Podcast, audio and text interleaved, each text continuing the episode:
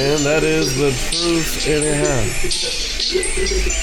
Jesus, we thank you, Lord Jesus, for the burnt offering of the brain. Of people that know how to offer their minds to the fire of His glory. Well, praise God. You know, it was fellowshipping with the Holy Ghost earlier today, and He just put upon my heart to ask Rebecca to open up tonight's meeting. She's been at a Bobby Conner conference in Texas the last week and just comes back with impartation for the tribe. And there's a lot of mystical revelation in her heart, so we'll just give her the stage for the first few minutes of Joel's Bar, however long she wants, and when she's done, I'll come back and preach at you.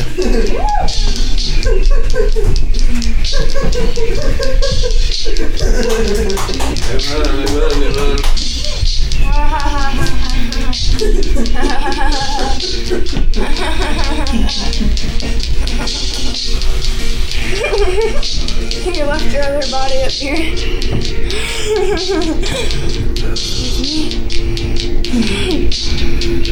oh, oh, hallelujah. oh, thank you, Lord. wow.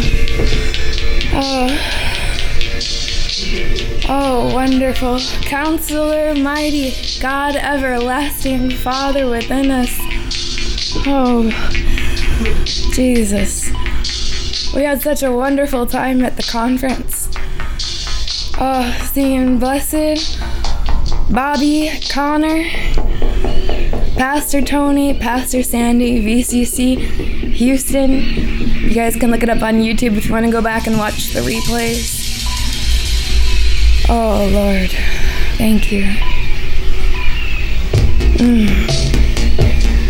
You know, without the new wine of the Holy Ghost, the blood of Jesus, the Holy Spirit, Espiritu Santo, without Him, we can do nothing. We can do nothing. That was the main takeaway. Bobby's message that he was giving without him, if he doesn't show up, we can do nothing. He told us about a big meeting, a conference he went to with beloved John Paul Jackson before he passed away. Bless his heart. I've seen him in heaven too. There's nobody who can give you a correction and a love sandwich quite like John Paul Jackson.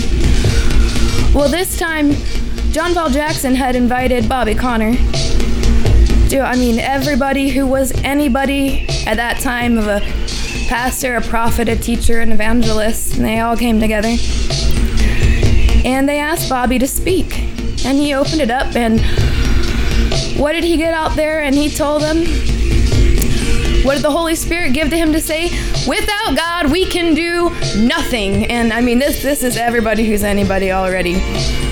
And he said you could just feel like a it just oh you could feel the brick, you could feel the the wall go up, you could feel the uncomfortability of those who already knew everything in the highest capacity and the greatest form of what they had done, right? The Lord had empowered them, real callings, real destinies, real power, gifts, and abilities. And here the Holy Spirit has Bobby Conner stand in front of everybody who's anybody who knows how to do anything, and he says simply, Without him, we can do nothing. We have to have that in our spirit. If he doesn't show up, it's just a facade. It's just, we can sing, we can dance, we can laugh, we can use the gifts, we can have some healing, some breakthroughs. Oh, but if he isn't the one doing it, Oh, we build in vain. There's so many things. Thank you, Holy Spirit, for tearing down everything within us and around us that we've built in vain. And the wonderful thing about this message is then, you know, it was stone cold response. You could feel it in the air. But then, when the next speaker got up to speak, John Paul Jackson, he gets up and he starts out with a great, you know, it's eloquent, it's beautiful. And then out of nowhere, he froze. He just and that and he stopped. He couldn't move. He couldn't speak. He couldn't do one thing. And so, for all that time that Bobby was speaking, a message that no one of the most advanced Christianity even wanted to hear, watched a demonstration of the word that he had just spoken before their faces. And he, I mean, John Paul didn't even know what happened. He had to go back and watch the replay later. But it's just a testimony to sometimes it's the one message that we do not want to hear. We come to a place in experiencing God where we think, I've seen that, I've heard that, I know that. That's a basic truth of God. It's a basic truth. It's a basic truth of God. Let us never come into the place where the basics that we've been taught. Oh, I feel the Holy Spirit. Thank you, Lord. The warmth of your presence, your wraparound shield. Let us never take for granted your word. Mighty in power, its own power, your own power, working in your word.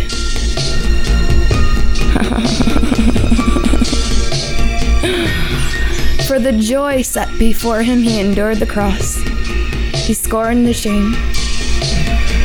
And now, for the joy set before you, and you, and you, and you.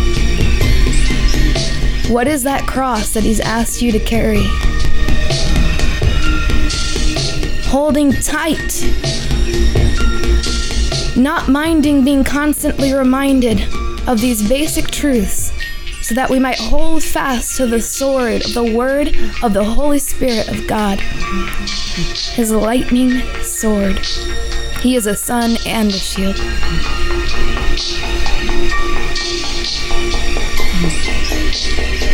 Oh, thank you. and in his presence is fullness of joy fullness of joy, pleasures at his right hand forevermore.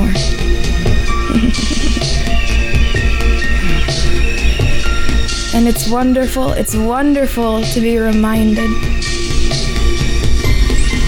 And in the simplicity of humbling ourselves, as I humble myself, as you choose even this moment to step into that place of humility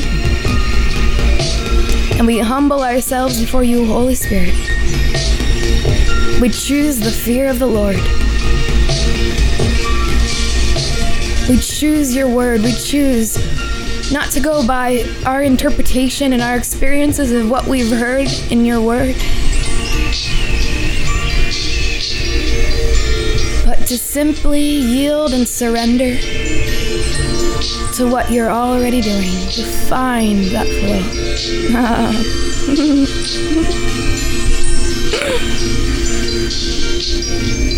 it's so much simpler than we make it out to be. He made it easy on purpose. He hid these things from the wise and the learned, that the simple and childlike might enter. There's an ease of the Spirit that He's bringing you into today. How do I find it? How do you find it?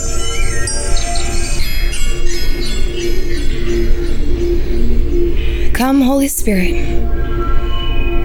Flow, river from within our bellies. Flood the nations with glory. Come upon us, even upon us, Holy Spirit. That these beloved, precious ones, at the sound of my voice, would be activated to walk in their divine destiny according to the plans and purposes that you have for each one. Why is it that not one single fingerprint is the same? Even in identical twins, even each snowflake that falls from the heavens is unique. God has made you divinely unique in your spirit. And if you just let go of who you have been, who you thought you needed to be, who others said you were supposed to be, rest in the spirit when you just yield to the river of life. He's raising up your spirit to come out of your flesh. Out of the stump is rising a tender shoot. The roots of David. You've been growing in secret. You've been feasting on his word. You've been drinking his blood. You've been seeking him in the quiet, secret place. You've been worshiping him in the assembly and praising him. but now is the time to awake and rise, for his light is shining upon you and rising within you. and the nations will come to the rising of his brightness within his bride, his beautiful bride of Christ. That we might mature in the things of God, even in the giftings of God, fully yielded to the river to be used for Him and not ourselves. That was one of the things that Bobby had shared with us that is the high form of treason in the kingdom of God is to use the giftings to draw men to ourselves and not to Jesus Christ Himself. So our giftings fully yielded to the river of God, to His plans and His purposes, that they might know Him within.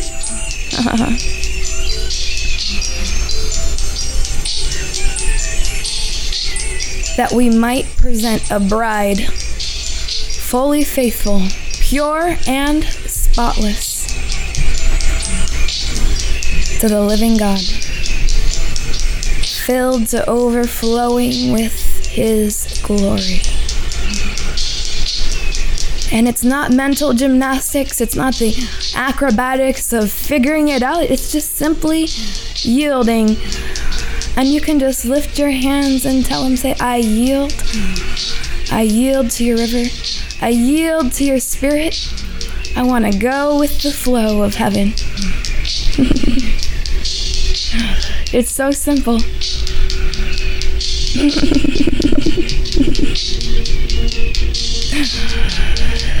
I yield. To you alone may my spirit yield my flesh and my blood even cries out, I'm thirsty, Lord.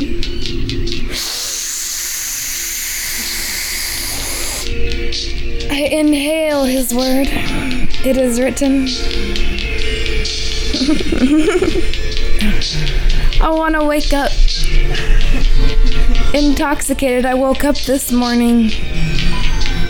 Oh, Lord. And it was a blessing to stumble out from my bed. And you forget these things sometimes, you just go. And I find myself stumbling into the bathroom. and it's wonderful. and it's wonderful, it's wonderful the intoxication of Him, His presence, His glory. It's easier than we think. It's easier than we think. it was a wonderful, wonderful time in Houston. Everywhere we're going, the Uber drivers, spontaneous prophetics, praise, worship, glory, words coming, words flowing from our Heavenly Father. Every everywhere we're going, it's an encounter. I was sitting with a prophetess after one of the services, and uh, we're just speaking of the things of God, and there was some things that Bobby had gotten into. And during the Q&A, several of us posed him a question about things that he hadn't shared or that, you know, we wanted to pull on that anointing for the deep things of God. And I feel a fire burning in my skull as I'm telling you this. Thank you, Lord. that he told us during the meeting, he said, I'm not going to tell you where it is in the Bible. I am not going to tell you where it is in the Bible, but, and this was not in the recorded session, there is a verse in the Bible that says that you can live as long as you want to on earth. And you know, we talk about these things. I talk about them in our circles. We talk about it on Facebook. And as he's speaking, and he said, I won't tell you, immediately the Holy Spirit starts reciting things to me within. And so this woman of God, who didn't get, she didn't get to go to the meeting, I'd seen her at the last conference and she just really had, you know, spoken into my heart. She's about 52. She looks like she's in her 20s and 30s. Really. So she's walking in a measure of this already. And we had just really connected. And we're sitting in the Starbucks, and as we start to talk about the deep things of God, and even even my Uber driver I'd gotten in I'd never met before, he'd seen me sitting outside he'd seen me sitting outside, starts to talk. We start to talk about the things of God, and he's energized. He's almost jumping in his out of his seat. He Begins to start talking about Enoch, and now he never talks about this. We're talking about the things of God. We're talking about the things of God, about living as long as you want.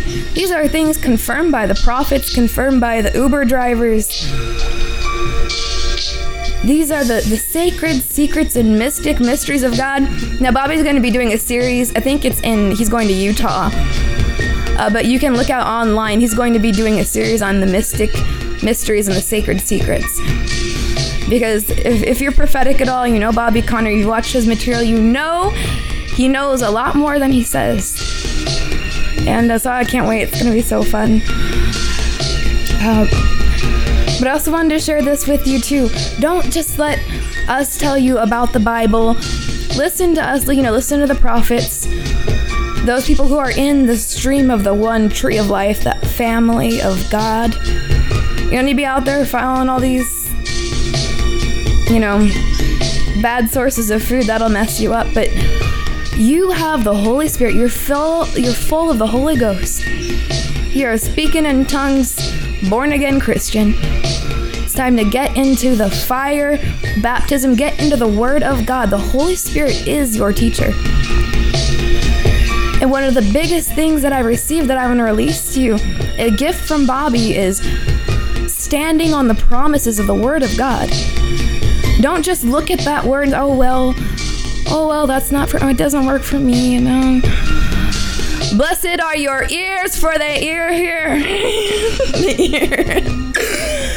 You have an ear of the Spirit, you have an ear to hear. Blessed are your ears, for they hear. Blessed are your eyes, for they see.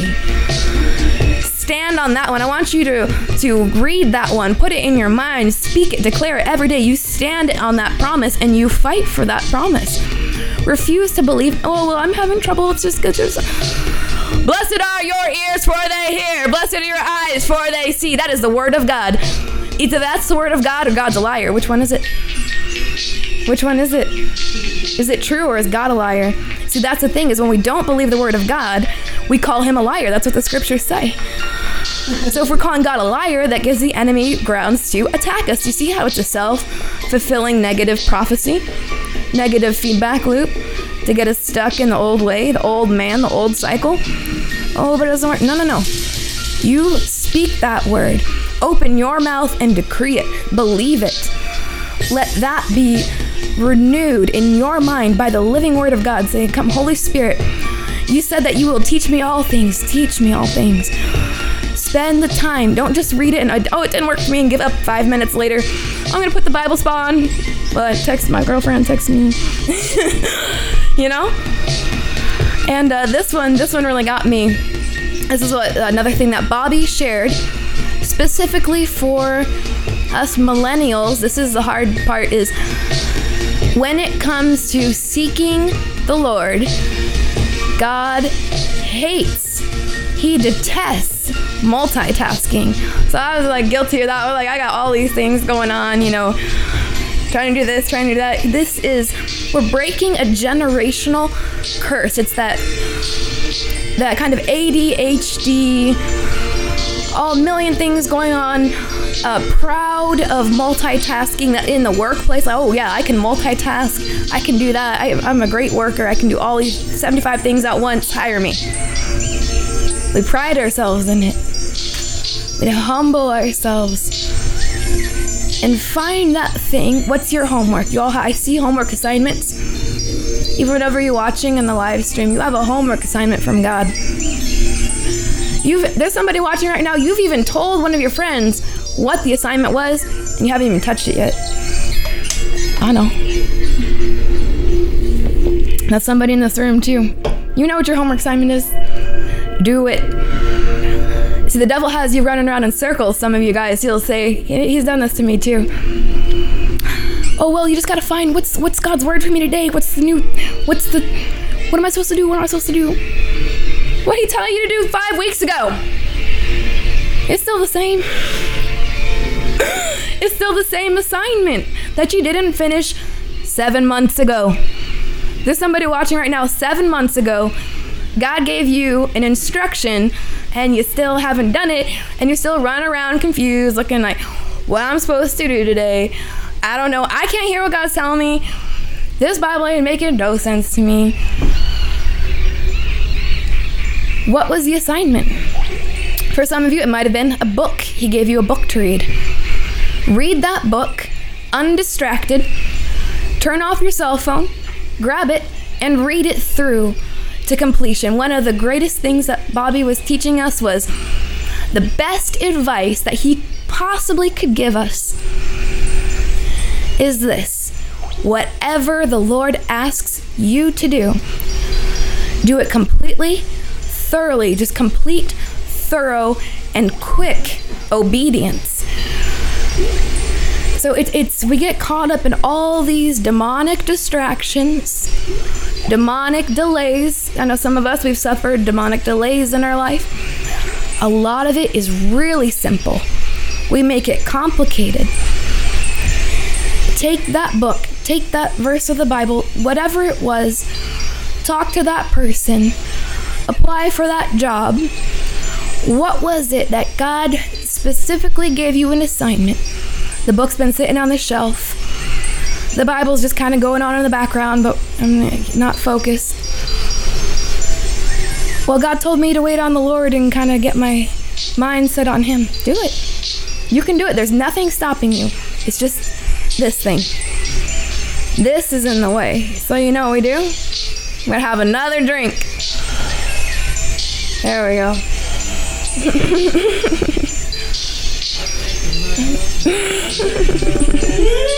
Amen. Isn't it easy? Oh, it's easy in the flow. And this season, and you will find that the answers come easily. That the quickening of the Holy Spirit guides you in all things. Your yoke is becoming easy and light as you're remembering what God said. Just as simply as when the serpent approached Eve and said, Did God really say that? Half your battle is just simply remembering what God said, what He already told you. There'll be new instructions, there'll be new things, but we gotta stop chasing around all these imaginary new things and complete in obedience the things that God has already given us to do. Oh, it's gonna be fun. Well, I don't feel like I don't. Just do it. Give it five, ten minutes. If you press on beyond what's comfortable, I noticed this with some of our people online, they reach out and they talk to me, and I tell them this. They say, well, you know, I wait on the Lord and I don't feel anything. I try to read the Bible. I, I want to be drunk on God, but I, I don't feel. And he's like, I just don't know. Just have another drink. And if you just simply open up your Bible and you just go through and you read it and you ask the Holy Spirit to teach you and to go into the Word with you. If you press in simply just a few minutes through the uncomfortability of the flesh, this thing, this thing, my feelings, oh, I'd rather. Hmm, oh, I'd rather do online shopping right now. Oh, I want to text. I gotta text somebody. Oh.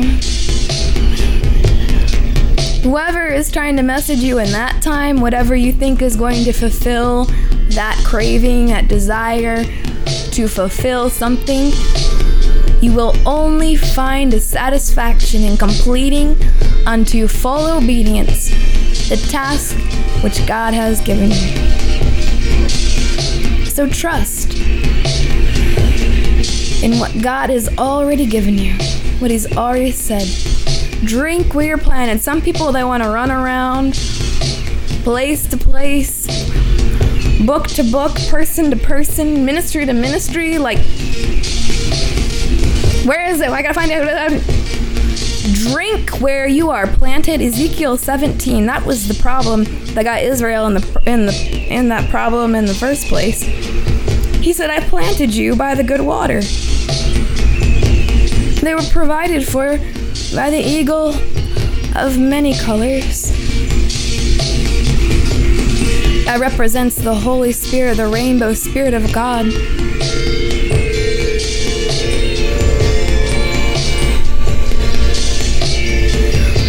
But they didn't want to wait on the Lord and drink where they're planted.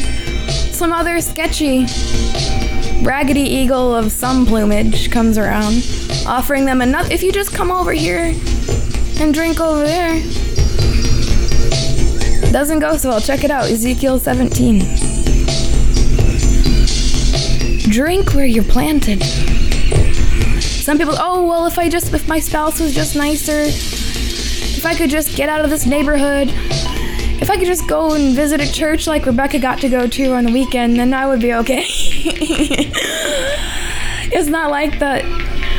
God has you on assignment and you'll never be fulfilled. And I'll tell you this even the place where I go to visit and have fun, I was thinking about that this morning. I said, you know, the only reason it's fun for me is because I know who I am in the Lord.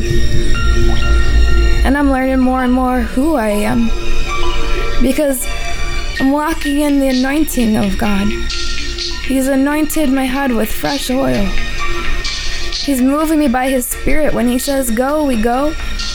When He says wait, we wait. He's ordering our steps, and because of that, it's fun, it's enjoyable.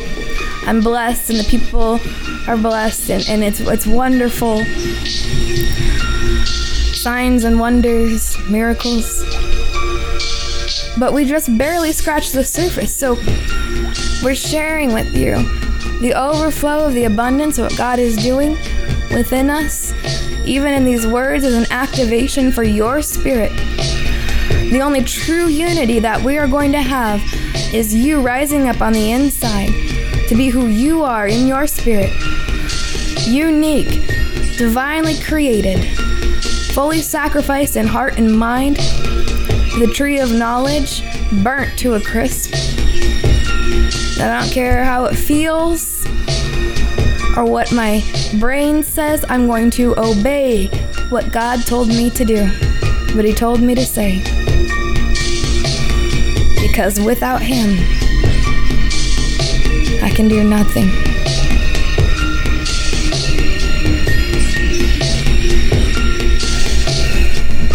I guess I'll tell you this.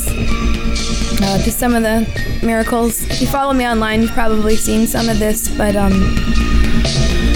just sharing some of the fruit of the instruction of the Holy Spirit and the progressions, the way the river flows, what He's doing. When I went to this service, now this happens sometimes in Joel's bar or at home when I'm dancing in the Lord. But I went up that one day. I'd been worshiping, dancing in my room, go to the service, dancing before the Lord. And I was telling some of my friends half of the dance moves was this. you know, getting drunk in the river, releasing like Bob Jones talks about. You pull it up from within you and you release it to the others in the room. And so when you see the people drinking, you see them over starting to overflow or whatever measure, that's there for you to receive. It's there for to share in that anointing and that wine to grow you, to build you up. And so we're dancing, we're praising and worshiping God, and I go back down to my seat afterwards, and I'm, losing control of my body and the Holy Spirit, just having a good time. And uh, I noticed that there's gold dust on my hands coming out of my pores, there's oil on my face. And so I'm pretty excited, and then Bobby Conner, he starts speaking, and more gold dust is coming. And it was wonderful. I'm sitting there like, I want to catch his words right here. And when he was finished, I drank them, and the oil and the gold dust came. I got to talking to the pastor afterwards. I had to show him. I said, Pastor Tony. But I believe that that gold dust, you know, we've we've spread around here, um, Sister Stephanie.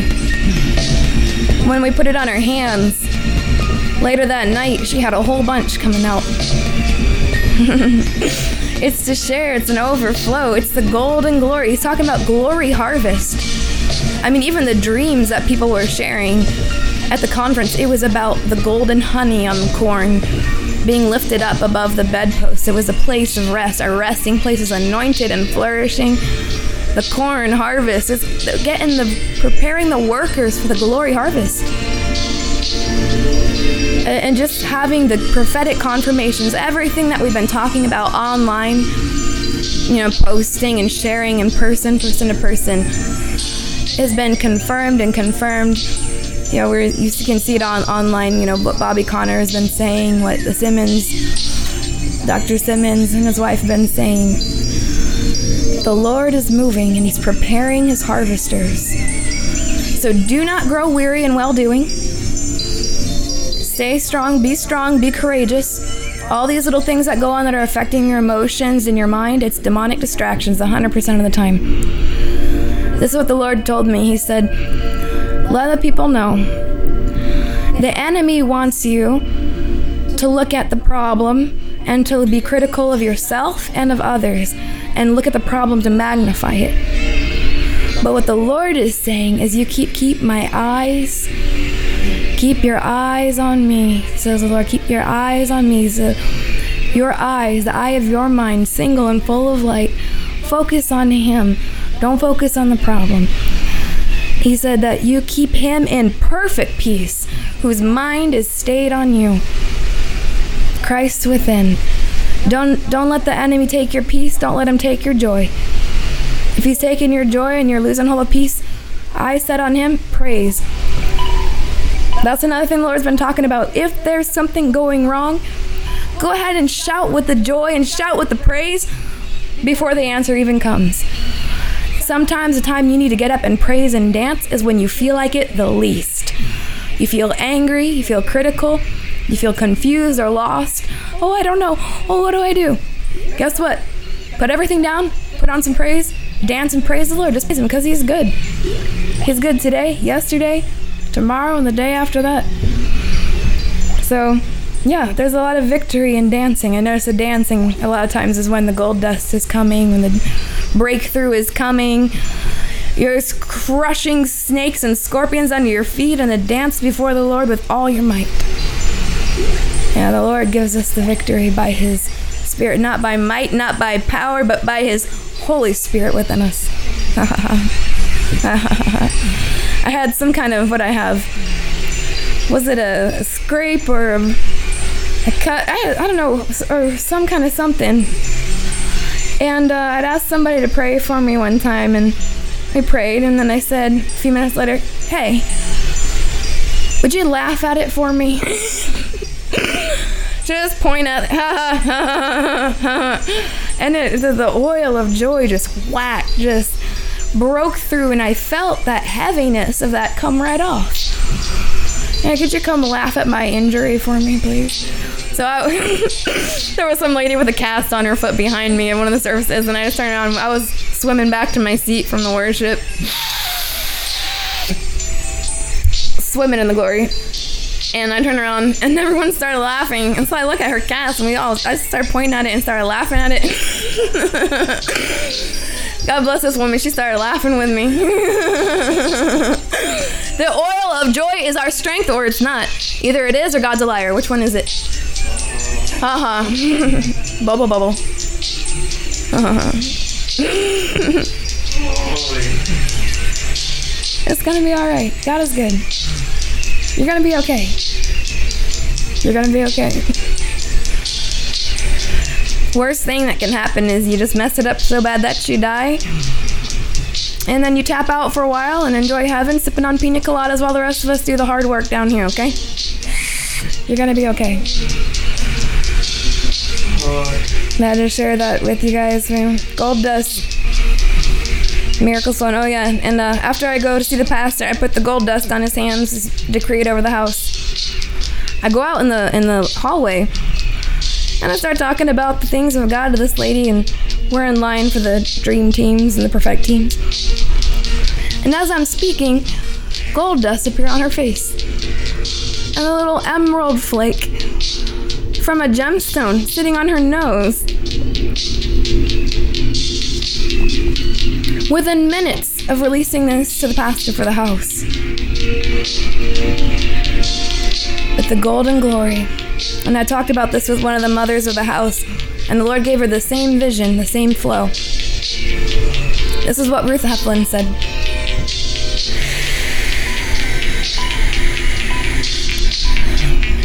And you will praise and stay in the praise, linger in the praise. Until the spirit of worship comes.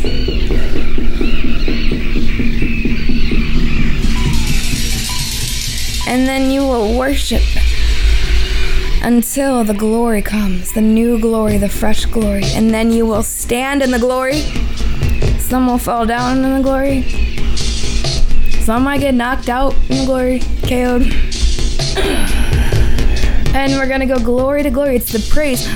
He says that we enter his courts with praise. The Lord will show me he has many courts. You want new realms of glory? We're going to new realms of praise. And you praise until the worship comes. You worship until that new realm of glory comes. God's doing a new thing. Oh, and it'll be for His glory. And His glory will be realized within you and upon you and all around you. Because a great darkness covers the earth. And a deep darkness the people therein. But the glory of the Lord, the knowledge of the glory will flood the earth. Coming from within you, coming upon you. From within and without. Floods and rains, springs and mists.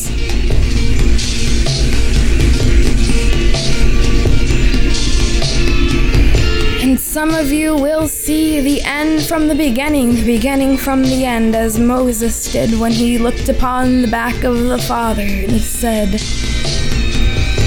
Show me thy glory.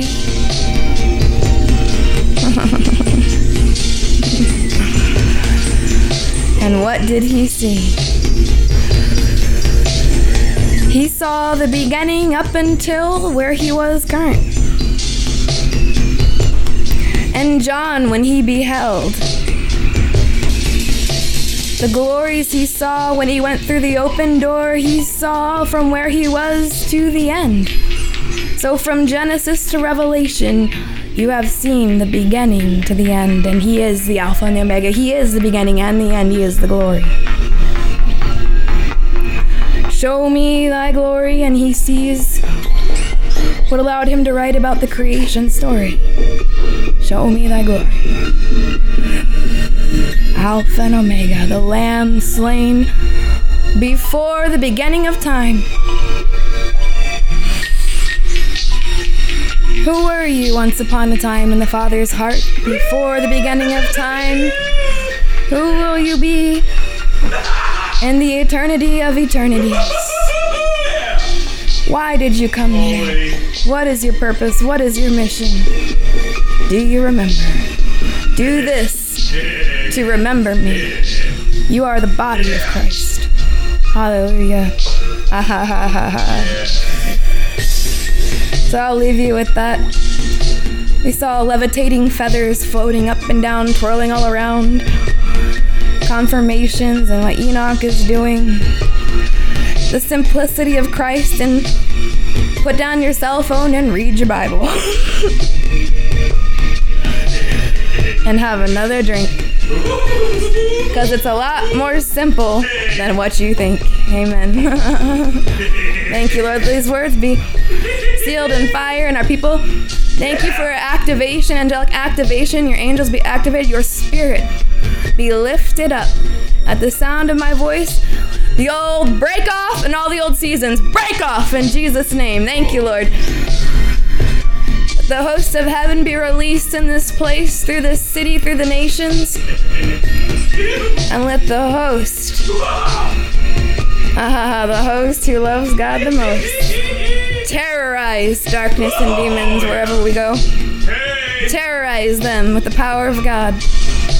Let it be a demon free zone wherever we go. In Jesus' name. Amen. Bless you guys. and if you want to sew into that, there's links to give. There's a sowing and a reaping. You can believe anytime I've sown into the men and women of God, there's definitely been an impartation and receiving. I could not be where I'm at in my walk with God. We've got a long ways to go, but hallelujah, we are happy, we are glad for the distance we've come. And it could not have happened this way except by the mo- the mowing and the sowing. Right? It cuts down our pride to sow monetarily into something. It does. Thank you, Lord. It could not have happened.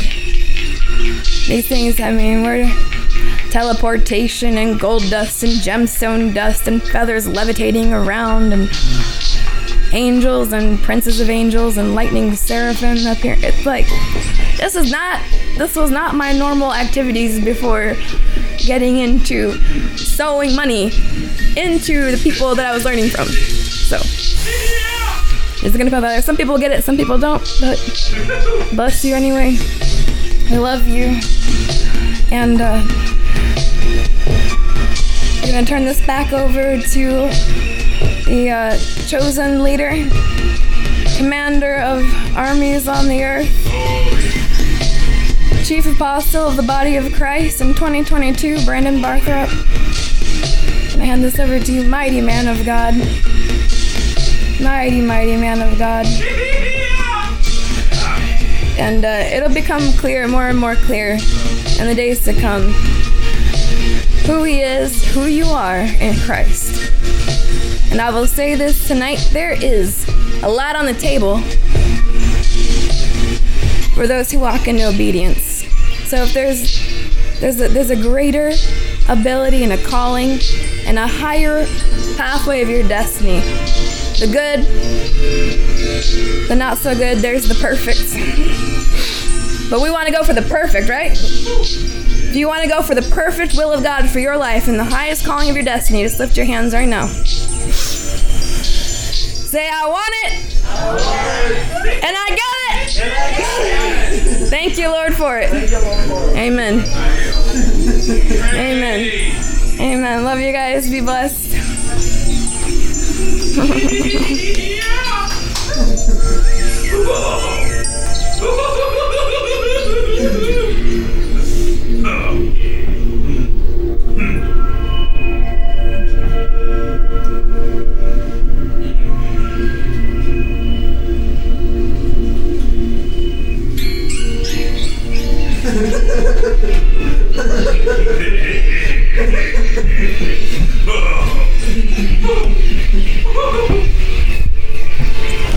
Oh, hallelujah, glory.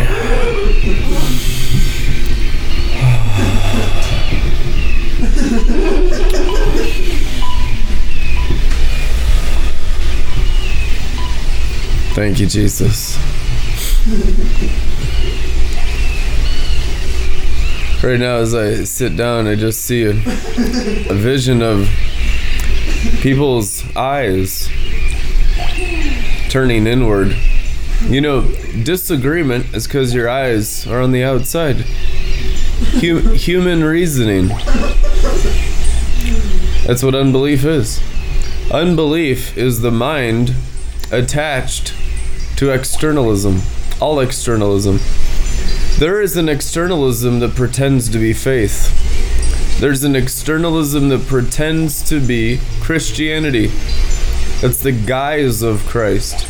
There's a Christianity of an antichrist, First John says, that comes in the guise of Christ. I tell you the truth, it's simply externalism.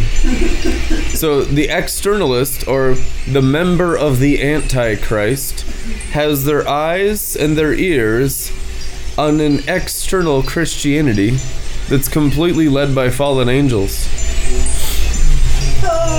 There is an, a huge, huge amount of Christianity on this earth that's led by fallen angels. You'd be shocked. Everything that's not based on the perfection of the new covenant, Christ in you, is not Christ led. It's not Christianity. I believe over 90% of Christianity as you've known it, even in charismatic and Pentecostal streams and churches, is actually of the fallen angels.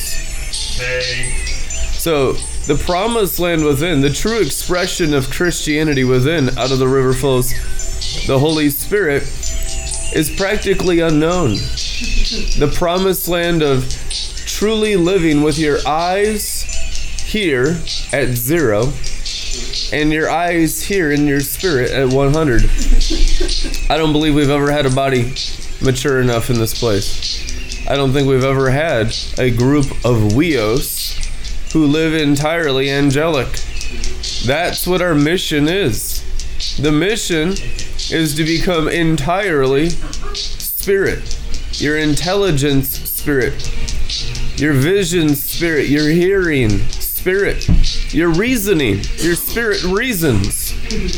It's reasonable. Wisdom from God is reasonable, the Bible says. But the confusion is unreasonable. The logic and the reason of the flesh is unreasonable to the Holy Ghost. The Holy Spirit has a completely different training center inside the belly of the believer. First and foremost, you can tell the level of deception a person comes out of in actual cult Christianity by not knowing God in their belly. You can actually measure the deception, the bewitchment of the soul and the flesh by how much their Christianity is not based on their belly. If they don't know about the river coming out of their belly, I'm telling you, all of their Christianity is a lie. Even the giftings will have to be offered brand new as if you've never been gifted before because it's iniquity. The giftings that are not controlled by the river coming out of the belly aren't controlled by God or the new creature in Christ, which means it's entirely carnal. There's a carnal Christianity that does all the charismatic stuff. Oh, big time, big time. So, what we're trying to bring forth in God the Father's desire is the mature ones. And maturity is entirely spirit, which is getting more undignified all the time. The new wine will set you free from your mind. So, putting the spirit, putting the word of God in your spirit, the spirit writes the word on our hearts, Hebrews says. The Holy Ghost writes the word of God upon our spirit. He said to me today, I, sh- I shared it on social media, one verse in the spirit is more valuable than the entire Bible in the brain. Look at Saul of Tarsus.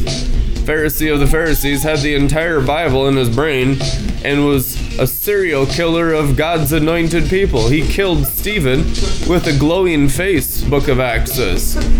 Hello? Whole Bible killing the people of the Holy Spirit. The Bible wasn't doing anything good for him, was it? Nothing, zero.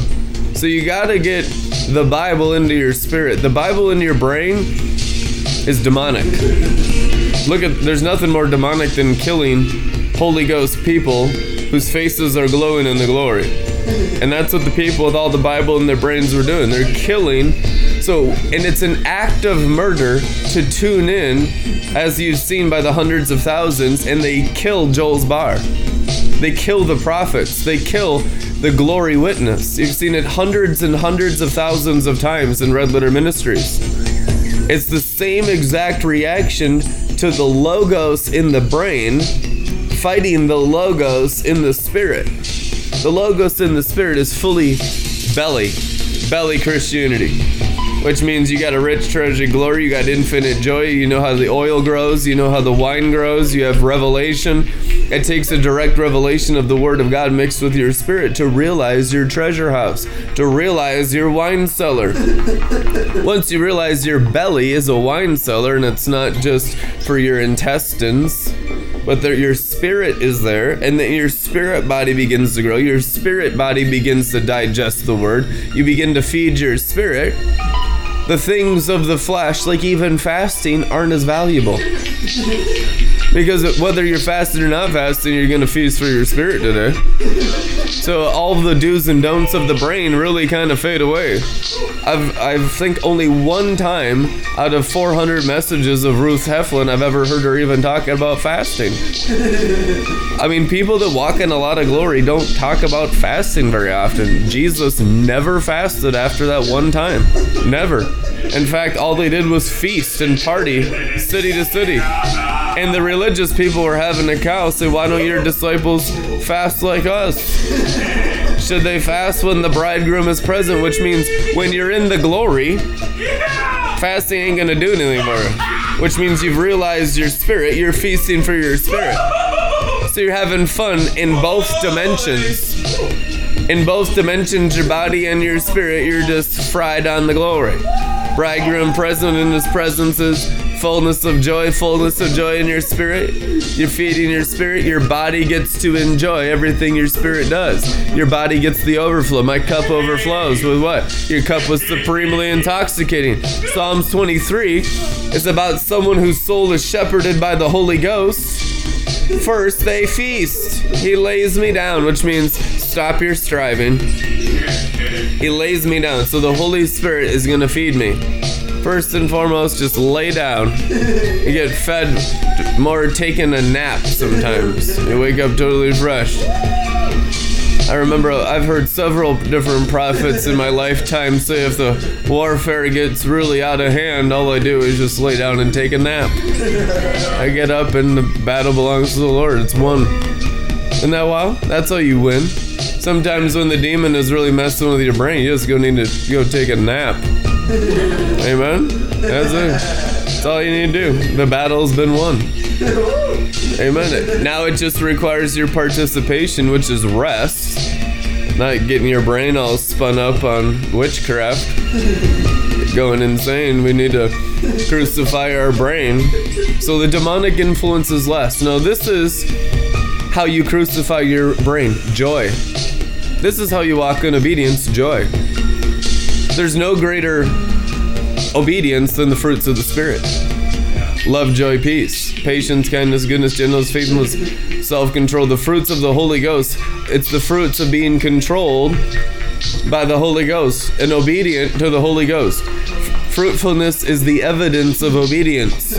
This person is whacked out on peace and love and joy all the time in the glory cloud. He must be obedient to everything the Spirit of God is saying to him. It's it's evident that you follow God. Amen. Nicodemus said, You must be a man sent from God because no one has ever done miracles like this. Miracles, signs, and wonders follow those who believe. That's biblical. Amen. We thank you, Lord, for all the confirmations, the, the signs and wonders. We love signs and wonders in the glory. You need signs as you're going from glory to glory. You need signs when you're driving down the street. Streets of glass, and there's signs on the side of the road of gold, angels, the cloud of witnesses, miracles, healings, breakthroughs, open doors, promotions in the marketplace. We just released promotions in your marketplace. Adults should not be giving children's church offerings. It's true. No, just let, let the Holy Ghost work on you. The Holy Ghost has the ability to increase you. If you limit yourself to your own ability, I mean, you might continue to practice wrongdoing your whole life, but it's not okay. It's not healthy for adults to be giving children's church offerings. There's something wrong. There's demon possession, demon oppression. You need deliverance. And so we just want to release the oil of joy to break off the devil from your minds. People are mentally ill everywhere. Mental illness is a, major problem in Christianity.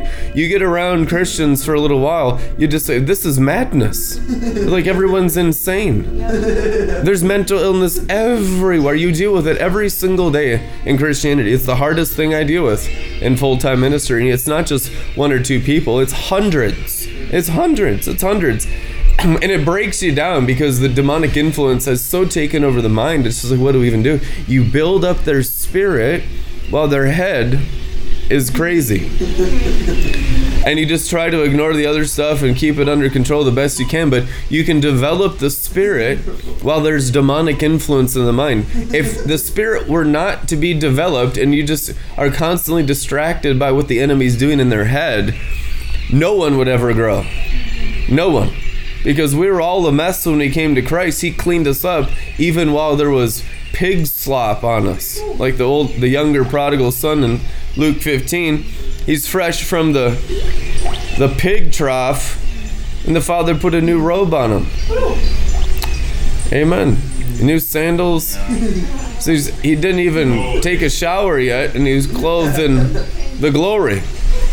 Still smelling of sin. So I'm the pig pigs in the Bible represent demons.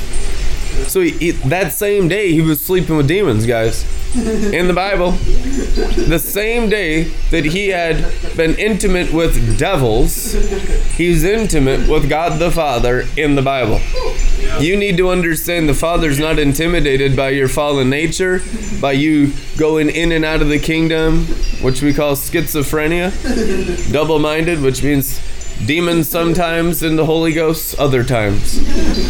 And you're going to deal with that with everyone. With everyone. There's no one consistent here on earth except the Holy Ghost. And the ones that have been completely burnt out from their demons getting delivered constantly are the more consistent ones by the power of the possession of the Holy Ghost. Which is actual maturity that you get steady doing what's right. That you get consistent on the rock of ages. Which means all the other stuff has to get crushed in the whole soul. The whole soul, truth anyhow, is pig. The flesh is pig. Bible equates the flesh, vanity, to a pig's snout. Yeah. And so the heart, and what's right here, the heart is a goat, according to the tabernacle of Moses, or a pig. The brain is a goat or a pig. So, but I'm telling you, the Holy Ghost don't mind working with goats and pigs. First and foremost, you got to understand the Holy Spirit works with us while we're in animal form. Days of Noah, which means we all come as clean or unclean animals, and we have both clean animals and unclean animals in our souls working at the same time. There'll be stuff unclean about you and stuff clean about you. Clean flesh means flesh that's still that's in the river that's controlled by the Holy Ghost. That's clean animal.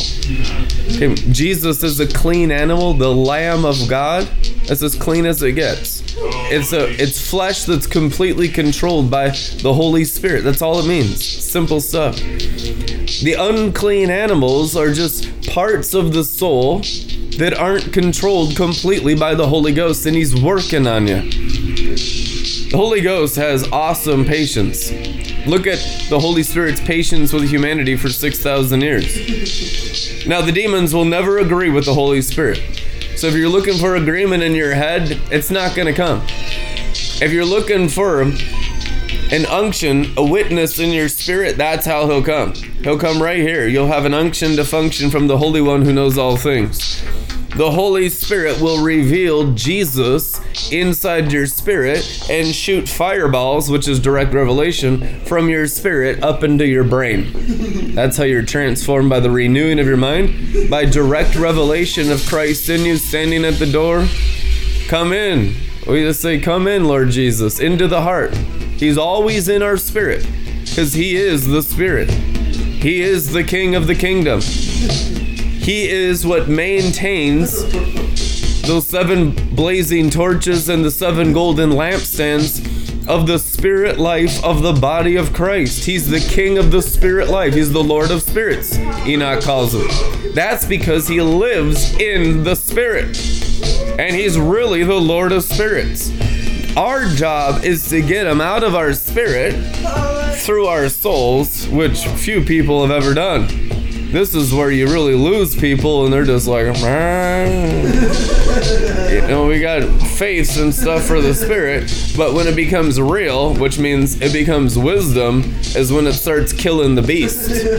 Killing the beast is not a painful process, it's not an offensive process, it's a blissful process. It's a joyful process. The fire is the fire of joy. The fire is the fire of peace. Is the fire of God. God is love. It's the fire of love. Hey. Our God is an all consuming fire, and God is love. So the fire is love. I mean, how dare you threaten me with a good time? The only thing he's threatening you with is love. How is love an enemy? How is love an enemy? Because of sin. Sin is the enemy of love.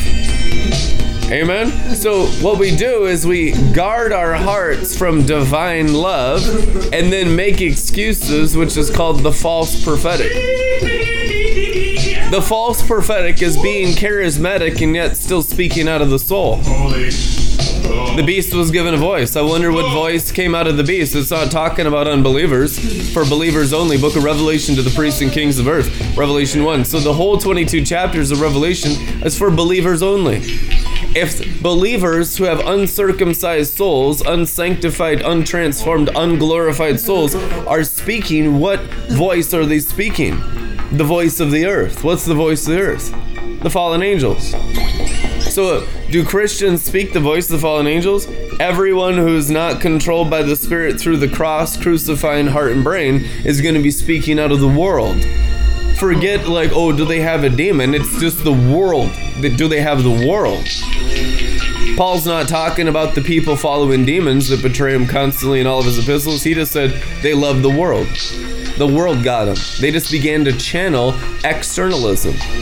Only two trees in the garden external or internal. Simple stuff. So if you have external influence, you have demonic influence because you're influenced by the world. No one loves God who loves the world, which means the love of God has to be the control of the inner man.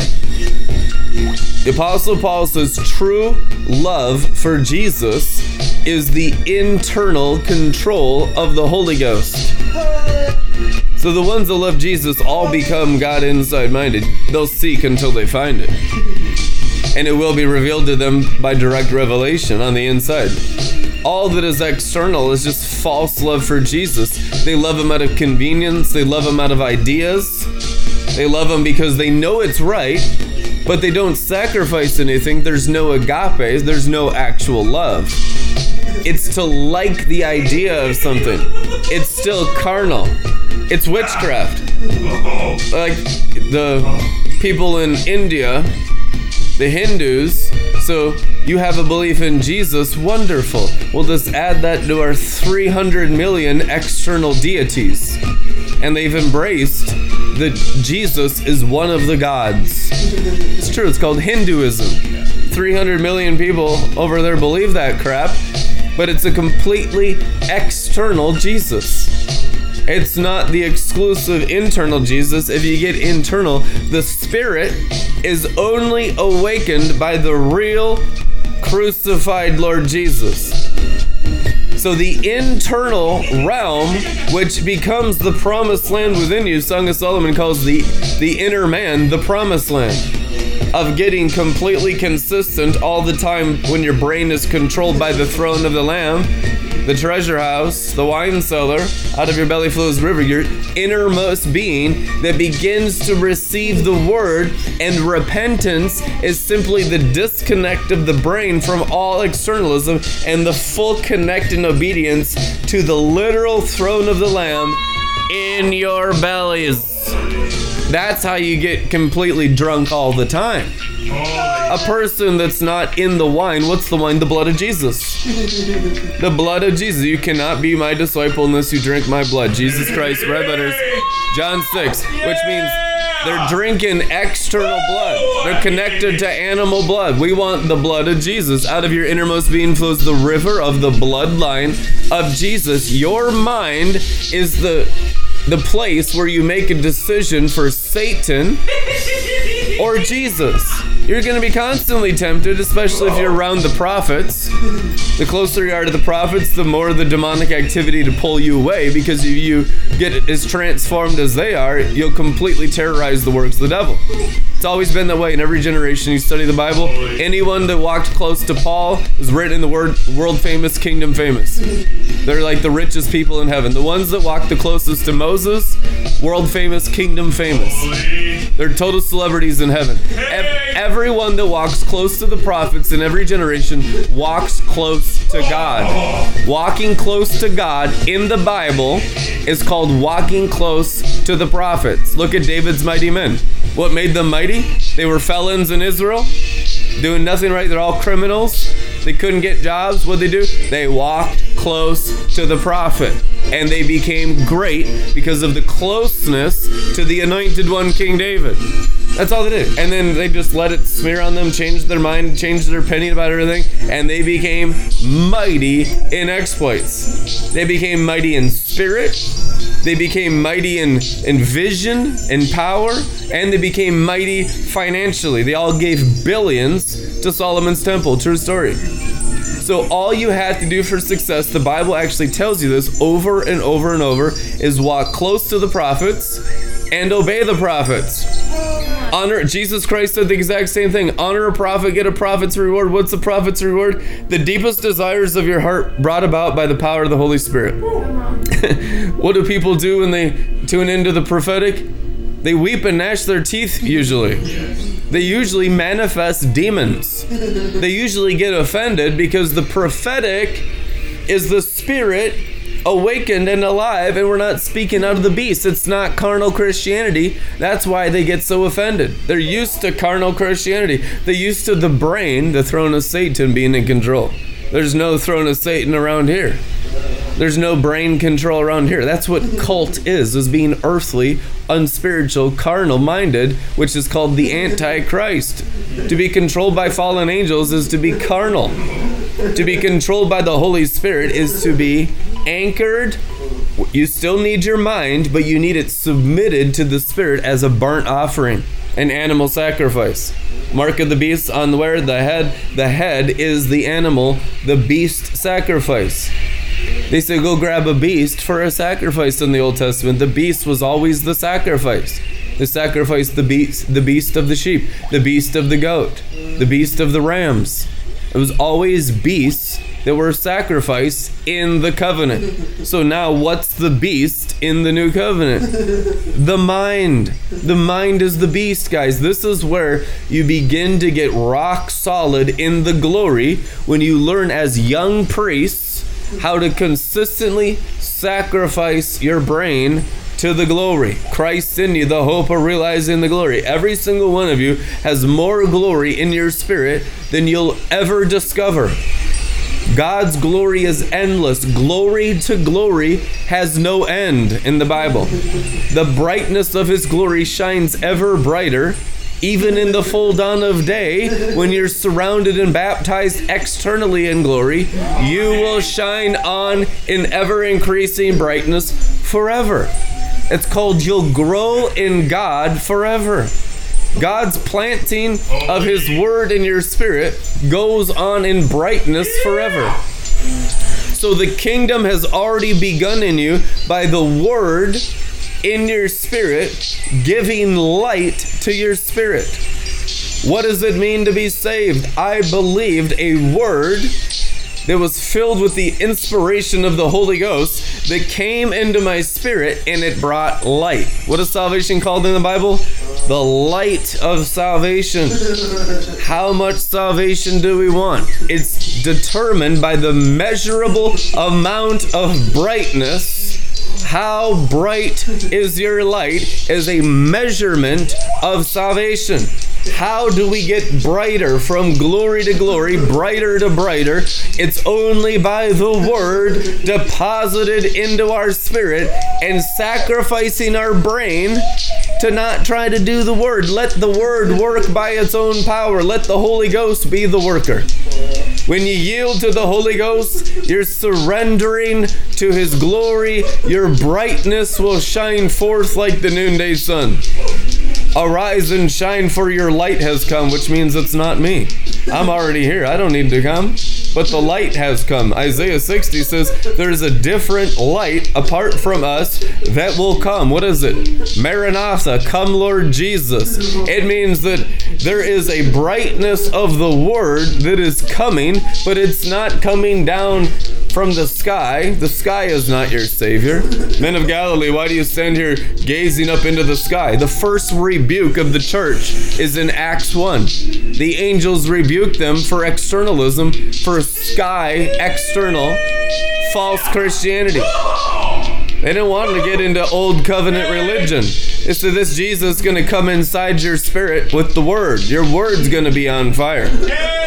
You're going to birth your own spirit that's going to have the river of the Lamb of God's bloodline in it, and you get as bright as you want. All, all 12 of you apostles going to be different brightness. And they all were. Each one completely different, but all of them with the same glory. See, that's the foundations.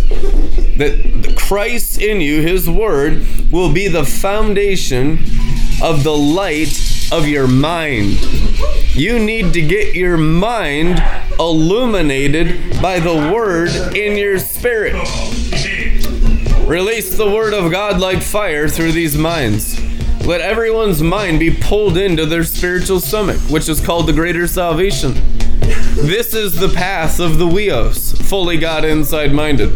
Don't think you'll ever have mature huios of God, government of God, mature Christians unless they're fully God inside minded. We are so bewitched in the charismatic church, it's incredible. You could be in that God outside minded, raise your hands and worship external Jesus stuff for the next four million years, and you'd never mature in Christ. You, you cannot grow in Christ with the externalism. You need to lay hands on your belly and realize the glory and give your brain as the animal sacrifice to the fire of the Holy Ghost, which is the glory, in your belly. And keep progressively giving Him your heart, giving Him your mind, and the Holy Ghost in there will become a throne room for you. Yeah, there's a room because your body is a temple. Yeah, it's not talking about the open expanse of the second heavens. We're talking about your body being the temple. The temple is multiple rooms. There were secret rooms in the temple. 1 Corinthians 6:19 your body is the temple of the Holy Spirit. If we don't understand how the temple works, just forget. Just stop what you're doing right now. Stop, drop and roll. Because we need to start over in the temple. We're not even in the temple. Which means we're not practicing godliness isn't even possible unless you're in the temple. You're not going to see God unless you're in the temple. You talk about seeing God in the Old Testament, well, I mean, we got to go to the temple then. Well, we're in the New Testament. If we're not seeking God inside the temple, we're not even seeking God at all. Where's God? In the temple of the Holy Ghost. Where's the temple of the Holy Ghost? Your flesh. He's in the flesh. That's why all the apostles called it treasure in jars of clay. No, this needs to get more real to you than anything else. If you want to be a real Christian, a prayer warrior, walking the Holy Ghost, you need to understand this temple as the new covenant temple of God. Not a lesser God, not like churches where you go to meet God, like knowing God in the inside. You go to church and everyone's God inside mindedness will spread and you have awesome glory. But don't think you're going to have an encounter or constant encounters or any kind of maturity or any kind of mental stability. That's just why everyone's crazy.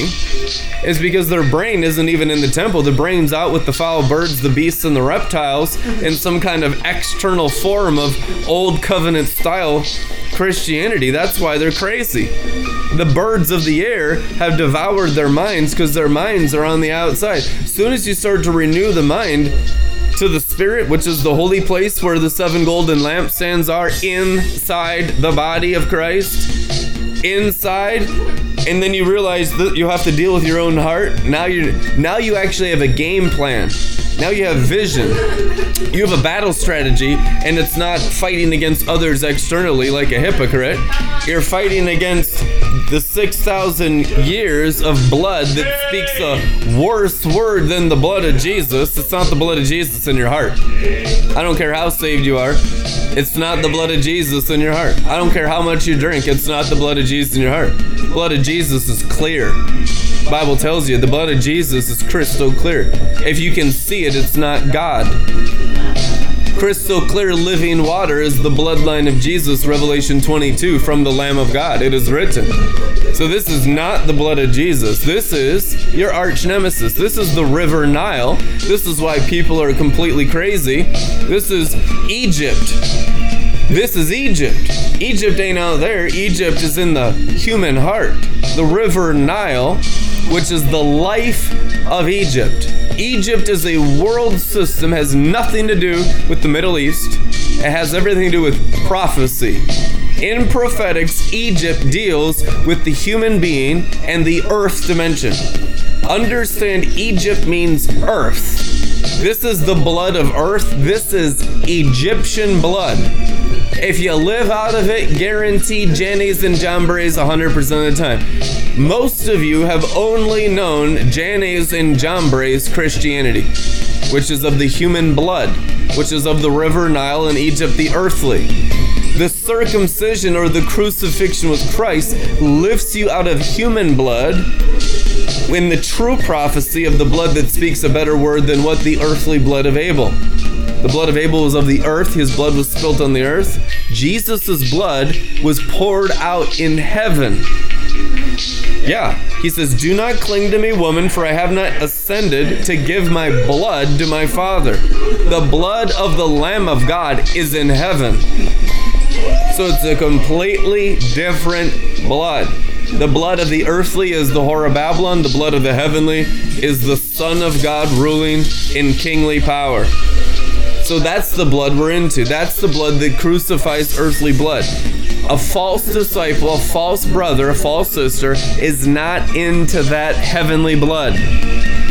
So they're only from the earth constantly, which means they're only going to be demonized. You can't have good fruit from the earthly. Fruit is only of the heavenly. Fruits of Eden, fruits of the Spirit. There is an upward ascension as you have faith for what the Holy Ghost is lifting you up into the heavens above all the uncleanness of Egypt. So the Exodus in the Old Testament was out of Egypt into Zion. Took two generations, right? Joshua and Caleb, only ones that made it because they had faith for the new in the promised land, which was what? A different grape. There was the grapes of Egypt, the bitterness, the gall, the wormwood, the toil, the slavery, the human and the Adamic, the curse. It was the curse.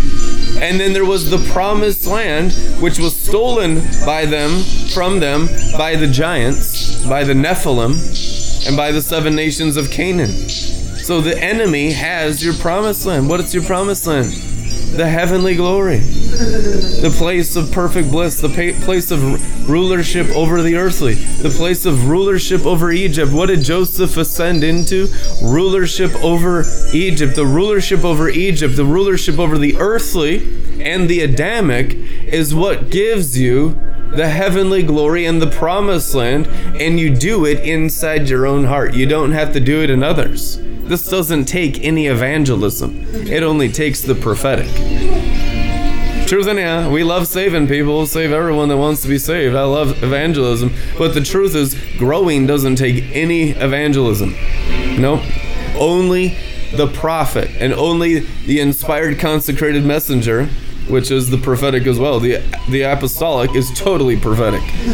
In fact, I believe the apostolic is a greater maturity of the prophetic. How can you be apostolic unless you're completely prophetic? Forget the apostolic as you've known it in Egypt. That's the false apostle. The apostolic of the earthly. But the apostolic is fully consecrated by the prophetic. You become apostolic by being completely prophetic. Which means if you don't have the word fully alive, crucifying the Adamic and the earthly in your heart, I mean, just forget the heavenly witness of the resurrection.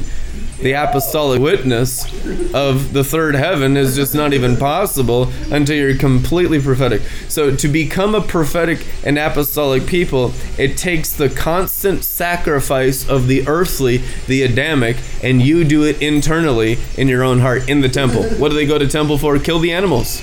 That's all they did in the Old Testament. You go to temple to sacrifice animals. You study the tabernacle of Moses. There was eight altars. Eight altars for killing animals constantly. So what is the revelation of this temple? The constant crucifying, the picking up of your cross and following him where in your spirit of the Adamic, of the heart, of the brain. Not just the heart but the mind also you have to take your mind into the fire. The mind controlled by the fire is at peace with God, Romans 8. The mind that's not offered as a burnt offering is warring against the Holy Spirit. It's in agreement with the enemy. Bible says it. How do you be an antichrist? Don't renew your mind. That's all you got to do. Just stay human. Be human beings that reject the Holy Spirit and the internal transformation of the temple and the, the temple's ability to crucify the beast. The red dragon and the false prophet all get killed inside the same temple of the same maturing Christian. It's not an outside job, guys. The fall was an inside job. The fall of Adam and Eve was internal. The inside became an influx of no longer practicing the ability of the glory cloud, now it became the ability of the flesh.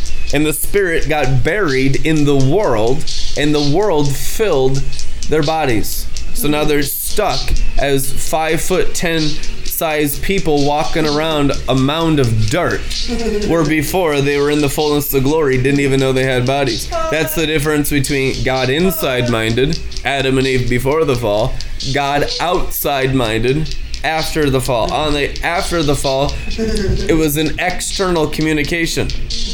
We're not in that. That's we're not in that external communication stuff. Now there's an internal communication. Out of your belly flows rivers of communication with the living God. The seven rivers of the seven spirits of God, seven golden lampstands, seven stars are the seven churches, the witness of the light of his glory on the inside of the believer. The kingdom of heavens within you.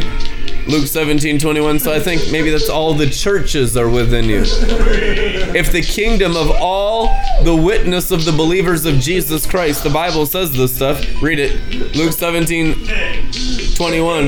If the kingdom and all the kingdom of heaven is inside the believer's spirit, don't you think all the churches are inside the believer's spirit? That's apostolic prophetic Christianity. The brain goes to zero because it now it begins to value the ability of the dirt and the mound of dirt the ceilings, the walls, the rituals, the Adamic, the human, the human blood, and the things that a human being can do go to zero, which is actual faith.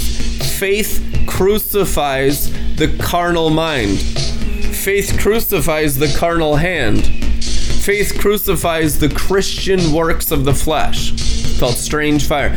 All you need is the faith. Faith is the ability of the Spirit conquering Egypt. How do you grow your faith? Conquer Egypt. Moses came in when he got discipled by Jesus Christ face to face for 40 years. He was sent back to do what? Destroy Egypt. Conquer Egypt. And he did with signs and wonders for unbelievers. The signs and wonders are to destroy Egypt, to destroy the earth. The earth will be destroyed with the Holy Ghost. You're not going to have the old system of doing things. The Lord remains in heaven to the restoration of all things. Restoration of all things is the destruction of the current things in order to restore the ancient original design of the open Eden paradise of the earth shining like a star because the glory is so bright. Imagine earth as a star and you're walking on a star. But the star is the glory light. That's how earth was in its original design. That's the new earth. The new earth is a glory star. White and colorful and everything alive and praising the Lord, every element praising the Lord animals having no fear of man. There's no wars, there's no poverty, there's no sin, sickness, and disease. That dimension of the new earth is already inscribed inside the believer's spirit. That's your mission to so get your spirit conquered through Egypt and the Adamic bloodlines of whatever race you are in the flesh. It don't matter because you go back far enough, you're all just one family in Pangea. There's only one bloodline in the first day, only one. It was at the Tower of Babel that you had the 70 root nations of all the DNA of Asia, Africa, Anglo Saxon, and whatever else is down here. That came at the Tower of Babel. But you need to go deeper than Babel, deeper than Babylon, deeper than the flesh, which is Babylon, deeper than human blood, which is Babylon. You got to go into Zion. Zion is the mountain of the Holy Ghost. That's the new creature. The new creature only lives in Zion.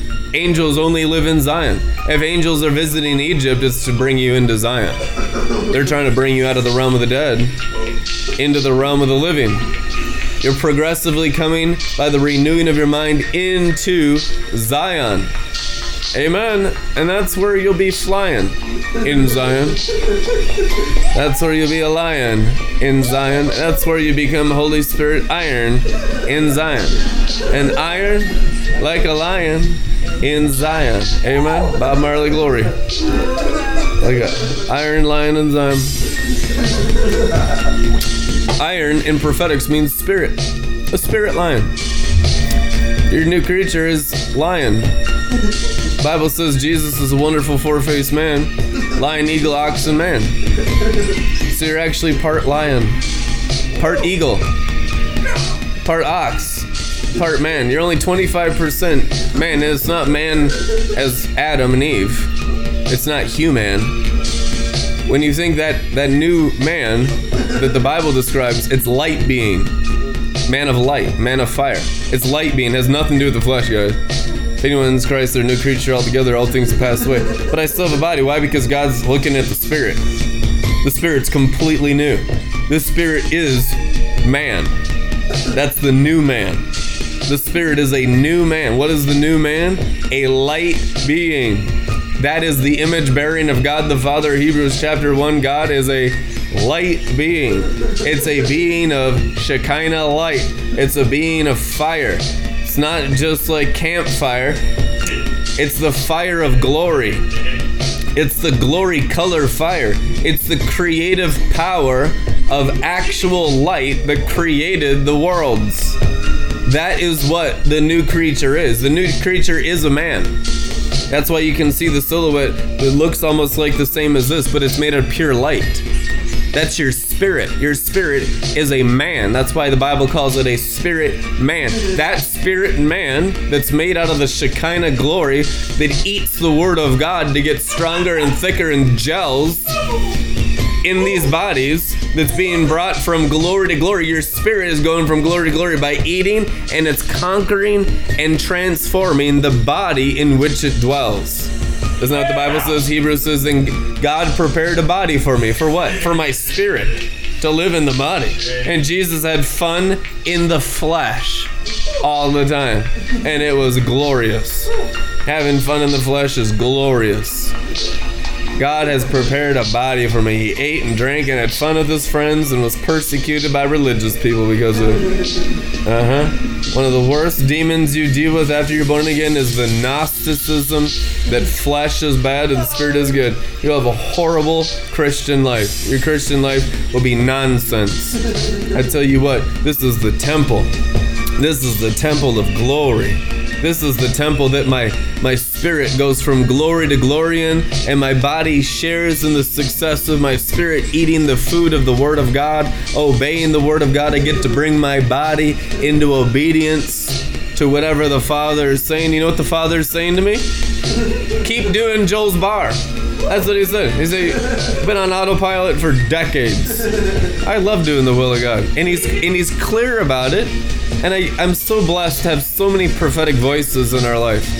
And if it's a huge transition, then he'll actually send just a ton of other helpers during certain seasons of this ministry the last 16 years. And it's just a feast all the time. But it's just crystal clear leadership in this ministry from the very beginning continuous signs and wonders, Jesus himself appearing numerous times in this ministry, and God sending us the most powerful prophets and different voices in leadership to help us transition in times of promotion and greater leadership.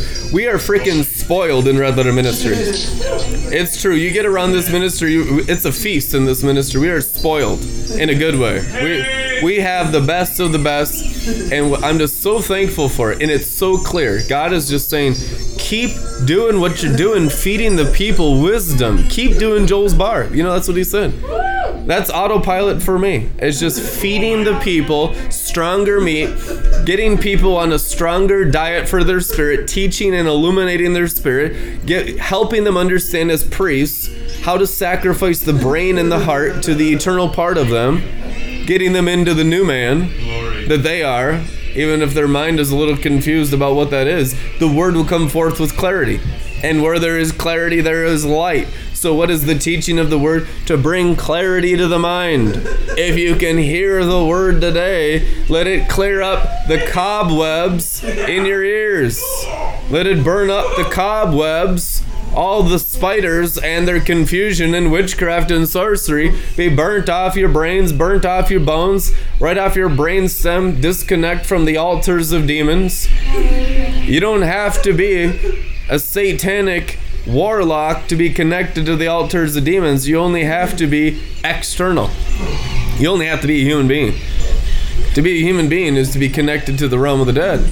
To be a living being is to be connected to the Father and the Lamb on the inside. So, progressively growing from external to internal, this will take discipleship. That's the, the way of the Lord. It's narrow you find it because it's fully inside. What is the ancient paths getting restored? The Bible says, restore the ancient paths. We got all kinds of ideas about that. None of them are external, I'll just tell you that. None of them. Even if you want external paths in the second heavens that mystics teach about, you ain't going there unless you go through the sheep gate to the Father. That's what Jesus said. What's the sheep gate to the Father? Inside the temple. You go through your spirit into those places. You're suddenly translated, the Bible says. You know, you can suddenly translate as soon as you're God inside minded. You just got a little bewitchment on your brain, confusing you in externalism. The sorcerer tries to go up into the heavenlies and he's a thief and a robber, Jesus said. So a lot of Christians, because they're not taught right, are taught rapture and ecstasy and second heaven stuff and how to go into the angelic sphere through externalism. And they mean well, but I'm telling you, there's sorcery, there's witchcraft everywhere in Christianity. The only rock solid teaching that you know you're not going to get demonized and confused and start trying to save devils and principalities and stuff like that is if you're God inside minded. Because now you're dealing with the Lamb of God in there. And now the Lamb of God isn't going to allow you to do stupid crap. Because you're now you're doing it in the temple. And the temple is the place that keeps it real. But if your brain and your mind start to wander external, it's not real out there. That's the place of sorcery and bewitchment. It's not real. Greater is he that is in you than he that is in the world. 1 John 4 4. So if your mind is not in your spirit, you're in the world. And you have demonic influence majorly. You have the whole curse of the fall working in your members. So here's how you get saved and grow in the light of salvation. Put your brain into your spirit and burn it. Burn it, burn it, burn it. You want a greater burning? You want a greater salvation, greater light? Eat the word. Put the word in your spirit. The prophetic word. You can listen to the prophets and put them in your spirit. You know, that's what the Holy Ghost had me do in 2006, 2007, 2008. Eight hours a day, 365 days a year, I would feed on the apostles and prophet, and the Holy Ghost led me to certain ones. I had different divine encounters with different people sovereignly, and the Spirit of God would make me have divine encounters, divine appointments, and say, This person, I want all of the word that I've imparted into their spirit, trained in their spirit, I want it imparted into your spirit. God did that to me majorly with David Hogan, majorly with Bob Jones, where everything they had, I want it put into your spirit. It was so wild. This guy walks up to me. I'm fresh out of Bible college in 2006. I'm leading a men's group called Band of Brothers, and there's 55 guys there. One of the Band of Brothers comes up to me, and he hands me a DVD with four gigs of David Hogan sermons on it. And the Holy Ghost says, I want you in David Hogan's school. And this was the wildest, craziest teaching I had ever heard up until that point. Just crazy. Constantly dealing with warlocks and just the wildest stuff you could ever imagine. And for about a year or two, I went through all four gigs on that DVD. And that was my assignment. That was my mission, what the Lord was training me in in the first two years of Red Letter Ministries in 2006 and 2008. Amen. And then it was Bob Jones in the prophetic and just all the prophetic, all the training of the prophets, the Kansas City prophets, and just getting all of that imparted in my spirit, all of them. And it was powerful. I mean, that really, you mix the apostolic with the prophetic, you got a hybrid. You got a son of God. And then to be God inside minded at the same time. God inside minded the whole time. Meaning, I'm not putting this into my brain. I'm not becoming a selfish witch with someone else's teachings. I'm putting this into my spirit to serve God in His glory for His throne, to serve Him like an angel in Zion that serves Him in spirit and truth. Doing it all, God inside minded, in spirit and in truth. And the flesh getting clearer and clearer and clearer to be non existent for the development of the spirit by the prophetic and apostolic anointings. And so that was the first two years. And then after all that feasting every day, what I do, I get so fat in the glory. I get so feasted in the glory. And then I'd go out into the darkest places of my region and do ministry. Eight hours a day, mostly in Cedar Riverside, which was extremely high crime rate. they call it Little Mogadishu. We have a West Bank in Minneapolis where 125,000 Somalians live. Phillips neighborhood, where I lived at the time with Steiger Ministries and there was 144 languages spoken in that one neighborhood. There was a, a, reservation in the inner city. It's the only inner city Native American reservation in the United States called uh, Little Earth. Little Earth, and it had the highest crime rate of any place in Minnesota. It was crazy. It'd be in Little Earth almost every day. Just, I mean, just the craziest stuff: death and murder and gangs everywhere, drugs everywhere. It was wild. And so I would take all that feasting of all that apostolic and prophetic anointing in my spirit, and then just go into the darkest places. And then one day he started to say, Now I'm transitioning you into broadcasting. It was true. I had two years of all that feasting and then all that outpouring. It was the wonderful foundations of this ministry. But he shifted it on me. And we still go out to these places, but everything changed. It's always different. That's why you gotta stay in the river. The water courses will change. You know, I, I thought maybe I'd be doing that kind of ministry my whole life, but I got kicked out of Steiger. I got kicked out of the community houses because I started to get into the drunkenness. I started to get so deep in the spirit. I was intoxicated all the time, having encounters and visions and signs and wonders, and it just started to offend all the people around me. And it began to transition me into a different dimension of broadcasting to broadcast the drunken glory, to broadcast wisdom. Ultimately, what we're doing. This is the calling on this ministry and this mantling is to broadcast wisdom as a feast banquet for the sons of God. To produce a high level food from so much experience in Christ all over, dealing with every nation under the sun, literally, and how to build up the spirit to work worldwide. And that's what Joel's Bar is. That's how we came about. And just to continue to feast and to outpour every day. And out of the overflow, stuff just happens. You're carried, you have divine appointments. Walking with Christ becomes effortless, no confusion, just the empowerment of the Spirit, and you go on autopilot. When your spirit is fed, your spirit knows what to do because it's fed on the Word of God. The Word of God is the wisdom of what to do. What do I need to do? You need to feast. What's God's will for your life? Eating. Luke 15, they're both lost, older prodigal, younger prodigal. The only prescription of God the Father in the Bible to anyone lost in religion or rebellion is coming into his house and eating the prophetic word feasting until your spirit is so overfed there's no confusion. Now you just outpour everywhere. Now you just enjoy the earth everywhere. Enjoying the earth is God's original design. Obedience, the fullness of obedience, is living in Eden, enjoying your Father through your whole soul. It's not about doing works. It's about relationship with the Father in the fullness of His glory. In the God is love and He wants to help people. So sometimes, not all the time, and it won't even be most of the time.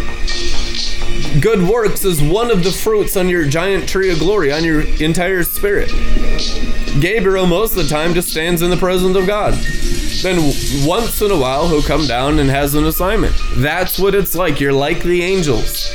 You're just mostly enjoying the presence of His glory all the time. Then once in a while, not all the time, just once in a while, he'll give you something to do besides just enjoy him. But that's not the majority. To be a worker is to not portray the kingdom of heaven accurately. Because that's not how it is in heaven. In heaven, the angels are enjoying the presence of God. I am Gabriel who stands in the presence of God. Oh, you should be working all the time, Gabriel. No, that's not how heaven works. That's not how heaven is. That's not how God is. No. It's enjoying God, which is the work of God, to believe in the one God sent, which is to live in His presence and to get just totally glorified on joy and to bear fruit, to have a garden outflowing of your heart.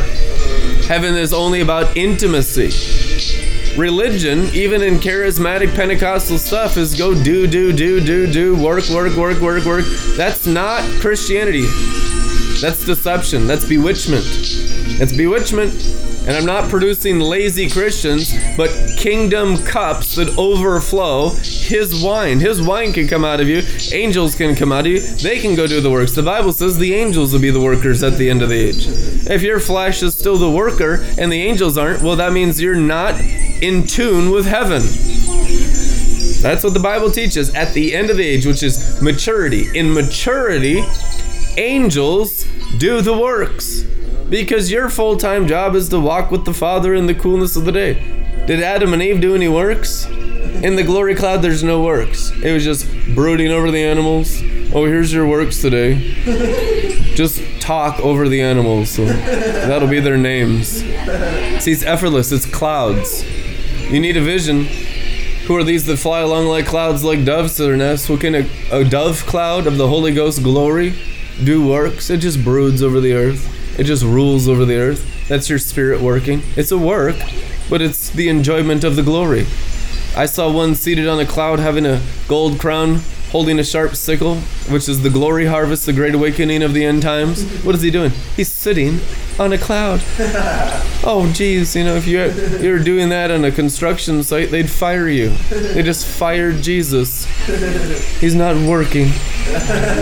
Most Christians would ask him to leave their church because all he does is sit there and wear his gold crown. You really think you're something special? Holding the sharp sickle? No, it's an illustration for you to understand a higher work, an angelic work. The Father will not demonstrate him as an old covenant style anymore. He's forcing us to mature to understand him angelically. You must understand angelically. God is spirit. You must understand God spiritually, spiritually discerned, so that your job is riding on the cloud, the cli- the cloud rider rider Yah. Amen. Cloud rider Yahweh. That's one of his names in the Bible. The cloud rider. He that rides the cloud. Revelation 14 14, only in the cloud riding state of spirit, totally out of flesh, in the glory cloud, in God the Father, on earth as it is in heaven, will there be any harvest. He's like, I'm not even giving harvest with these little counterfeit fake revivals everywhere. Uh-huh. And they're everywhere. People hyping up stuff. You know, you got you got you got to burn all that stuff up. That's what, where the wrath of God needs to be outpoured on the strange fire, deceiving everyone in false revival. And there is a lot of hyper spiritualism. You can have all the revelation and teaching, but you want to look into the enjoyment and the elevation of the cloud. I'm looking for cloud riders, effort, effortless ones that are seated with Him. To be seated with Christ in heavenly places means to ride on the cloud of his glory, and someone who's overcome the flesh and all the works of the flesh, which is religion. They've overcome religion. They ain't religious anymore. Not caring what people think, not trying to please the earthly, pleasing the heavenly. Your numbers would go way down, but Jesus had to do it. Jesus had to constantly prove himself to the Holy Spirit by not pleasing the earthly. He destroyed his ministry over and over and over. The Bible says, and many could no longer walk with him after that time. This is a hard teaching. Who can obey him? And all of them left him. They all left him. He broke down his ministry and destroyed his ministry so severely that he only had four with him at the cross. Only four. Yep. So you you're gonna get so broke down by the glory that you're only gonna please the spirit of glory, which is actual maturity. Numbers don't mean anything. Numbers usually mean how worldly you are and how watered down you are. We need to go after the cloud. Success is becoming cloud riders. Who are these that fly along like clouds, like doves to their nest? These are the sons of God. This is the production of actual huios maturity of those in the heavenly Jerusalem angelic sphere. Everyone in the angelic sphere got there by the knowledge of the glory, which is direct revelation from Jesus Christ that built up their spirit to be a wonderful four faced man. Everyone up here is eagle, lion, ox, and man that understands God's ways. We do take orders, we obey everything our Father says, but we're not workers. We're sons of the kingdom, we're daughters of the kingdom. We live in the angelic sphere. We don't get pulled down by need. We don't get pulled down by greed. Your mess does not move the hand of God. The desire for God moves the hand of God to give you a drink. But it is one of the worst things that I see in Christianity is people sowing and giving money into need and poverty. That there's a manipulation, a witchcraft in the body of Christ that if there's a need, then I need to give into it. That is not godly. You give into the glory that meets the need, and you're actually sowing into God. If you're sowing into poverty and sowing into need, you're sowing into Satan. You're sowing into this destroyer. That's tolerated in most Christianity. That I don't give into the glory, I don't give into the abundance, I don't give into the cloud. I don't give into the golden crown. I give into the poor.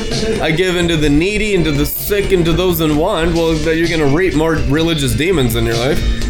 Where you sow, there you grow. You're going to grow into hell because people have an earthly Christianity that it's like it's need based, it's flesh based, and so they can be manipulated by circumstances. In the heavenly realm, you can't get manipulated anymore. You get persecuted because you're only controlled by the Spirit of glory, by the brightness of the Word of God. You get rock solid in the glory. That's what maturity is. That's what we're going after. No longer earthly on the inside, fully raised from the dead while in the body. You'll still have a body, but it won't have control over you. You, as a wonderful light being, a man of light inside that body, will have control over the body. It becomes the temple of the Holy Spirit who's in you. Amen. A body controlled by a spirit being that's been eating the glory is called a huios of God. It's a it's a temple that's demonstrating the Father's original design of the spirit having dominion over the animal, naming the animal. You got to name the animal first. God told Adam, name the animal. What did he do? He named the flesh. What's your name? You name the animal. When they're born, you name the animal. It's on your birth certificate. The animal's already named. It's tagged and it's numbered. And now, God gives you a new name that's not animal. A white stone of the chief and cornerstone of the mind of Christ. White stone, I believe also there's seven levels of revelation a verse in the Bible, but it's also the new mind. A new mind, not the black stone, not the stone to, that's full of darkness and demonic influence, the darkened mind, but the white stone, the glorified mind. I believe the name of Jesus Christ is your new name. And I got many verses for it that he will write his name on your foreheads. The brain is always referred to as a stone in the Bible. And so to be a capstone and to be a cornerstone and to be a white stone, you have to have a renewed mind that's controlled by his glory. So you, the whole building is out of whack if the foundation is not connected to the living water the lowest part of you, your brain, if it's not submitted to the highest part of you, your spirit, the whole temple is just going to get looted by the enemy constantly. Because you forfeited all parts of the temple out here connected to the world to demons. That's why the helmet of salvation is put on the lowest part of you, on your brain, the helmet of salvation. You have to put it on your brain, otherwise, the earthly dimension can influence you and it corrupts your root system growing up into your spirit, the highest part of you within. Come on now. And your spirit will rain down through the brain. This is coming down like a scroll is out of your belly flowing rivers. See, I'm putting you right side up because you've been upside down. It was speak, speaking up into you to see the highest part of you, your spirit seated with Christ in heavenly places, so that light begins to rain down through the lowest part of you that's listening right now in your brain. And your brain turns into a white stone. That's your foundation. That's how you're connected to the earthly. I'm gonna glorify the earthly, which means I'm gonna glorify your brains. There'll be a new earth, which means a new brain. What is the brain? Earth. That's all it is. It's made out of earth. It's made out of dust and dirt. It's made out of actually sand, quartz crystal silica. It's flesh, but it's earthly. Made out of stardust. You know what? Your flesh is made out of stardust. And it's animated by starlight, just like animals. And God's not mad about it. God did it. That's how He encased the Spirit after the fall when they had left the glory. He put animal skins on them, which gave, gave them a human body. God had to do it. That was part of the redemption story. Well, now you're going to go through the flesh for 6,000 years, but on the seventh day you'll come back into the spirit completely as a humanity. And we're 22 years into that timeline for it's 6022 right now in the Jewish calendar. 22 years back into the seventh day, which is the people that have brought the animal back into the spirit and offered it up like Isaac and Abraham or like Jesus and his Father, which is an offering of the flesh. Jesus came in the flesh back to the Father who's present by his glory. You have the same exact path. Those that love Jesus will walk in the same way Jesus did, which means they'll give their flesh back to the glory, to the control of the glory, and get everything else controlling your flesh burn off of you by the baptism of fire. Amen. By the word of God preaching through your ears that kills the snakes inside your heads. Amen. The Word of God crucifies demonic influence of invisible demonic spirits. It's the preaching that sets the captives free, the Bible says. What are the captives needing to be free of? Shadows. Where are they? In the flesh. In the brain, stealing the, the life of the blood, the quality of life, and building Egypt in the realm of the natural through demonic influence. So when the word of God goes forth through the earth, it destroys the works of the devil. That's called the lake of fire. Your words are fire. Your spirit is fire. The river of fire. Last time I checked, a river produced a lake. So what happens if out of your belly flows rivers? You might produce a lake of fire. Does that mean that the shadows of the earth dimension can no longer influence the brain? That's exactly what it means. The demonic influence in all the earth will go to zero as we awaken to our spirit and flood the earth with the glory. Glory is fire. Lake of fire is glory. Heaven is hell to sin. It's true. Heaven is hell to demons. Love tortures and torments haters. Blessing is a torture to one accursed. Get me a- away from your positivity. Don't laugh around me. I'm offended by it. Get your joy away from my bitterness. You're making fun of me. Personal. Everything's self ego. Everything's about the soul because you're full of devils that are selfish demons. And when you just pour out in the joy, you're actually torturing them. You're pouring on the lake of fire. You're, you're throwing the red dragon, the beast, because you done it in yourself. You know how to do it to others. This ain't just for your own personal annihilation. This is for the annihilation of every nation by the glory. Amen. Dash the nations to pieces like pottery. That's a little different form of evangelism, isn't it? I mean, that's the place of kingship and sovereignty where my spirit don't care what you think. I know you're wrong. I know you're deceived. I know every man is a liar, which means all flesh only lies because it's not speaking through the cross. It's not crucified.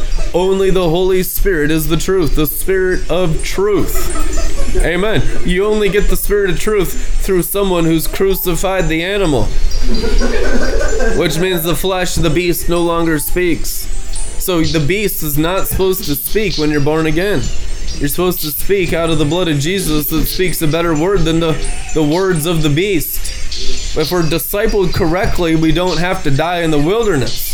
But if we get into false Christianity of the soul and the brain and maintaining the goat, we just have goat sheds everywhere and we think we're Christians and it's not kingdom and it has nothing to do with what they walked in in the first century and we're the most deceived people in the whole world. A lot of that's true. A lot of that's true. We're the most deceived people in the whole world if our Christianity is based on just goat sheds. We need it to be based on offering the beast. We need the real priesthood of Melchizedek, the offering of the soul and the mind. We need to know how to live in the glory, how to crucify the soul and the mind, to have no flesh influence, understanding the temple, to mature as a priestly bride. We need to mature in the priesthood. My job here at Joel's Bar is to teach wisdom to mature you as all priests, a royal priesthood. And that's why I teach so much on the animal, because that's what God the Father wants you to understand and begin practicing in your own souls. Applying these things to your own hearts, awakening your own spirits crucifying your own mind and getting the visualization of the brain being the lowest part of you and getting the vision, the revelation of the spirit being the highest part of you, the part of you where the glory comes from. You're only going to get glory out of your spirit. If you haven't found your spirit as your high place and you're in your flesh locked in the realm of the dead, you're accursed. You're deceived and bewitched, and that's what's wrong, and that's why they're all mentally ill and frustrated and it doesn't work for me. The flesh never worked for anyone. If you go into your spirit, oh, the spirit works for everyone. The spirit is always working. The spirit is always releasing effortlessly without any frustration. The spirit's a demon for his own. And you want to release greater glory, greater spirit, glory to glory from your spirit, you got to start feeding your spirit. You got to start feeding the high part of you and not the low part of you.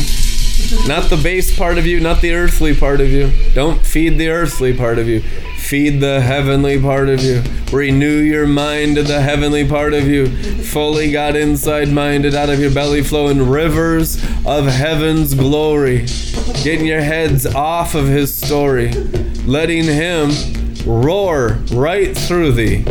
In the midst of thee. The great crystal sea. For every eye to see. His glory. His story and you just being the animal sacrifice That's why they all have glorified personalities, because they've burnt out their souls. Their personality is completely glorified because it's now hidden with Christ, where there is the fullness of joy.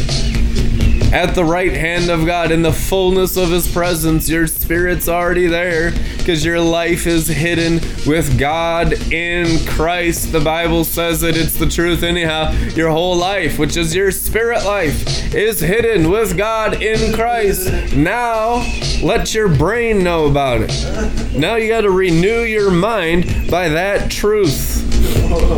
Amen. Let our minds be renewed by our spirit. Let our spirit release fire into our hearts, into our minds. Each one of you receive an impartation from the cloud rider.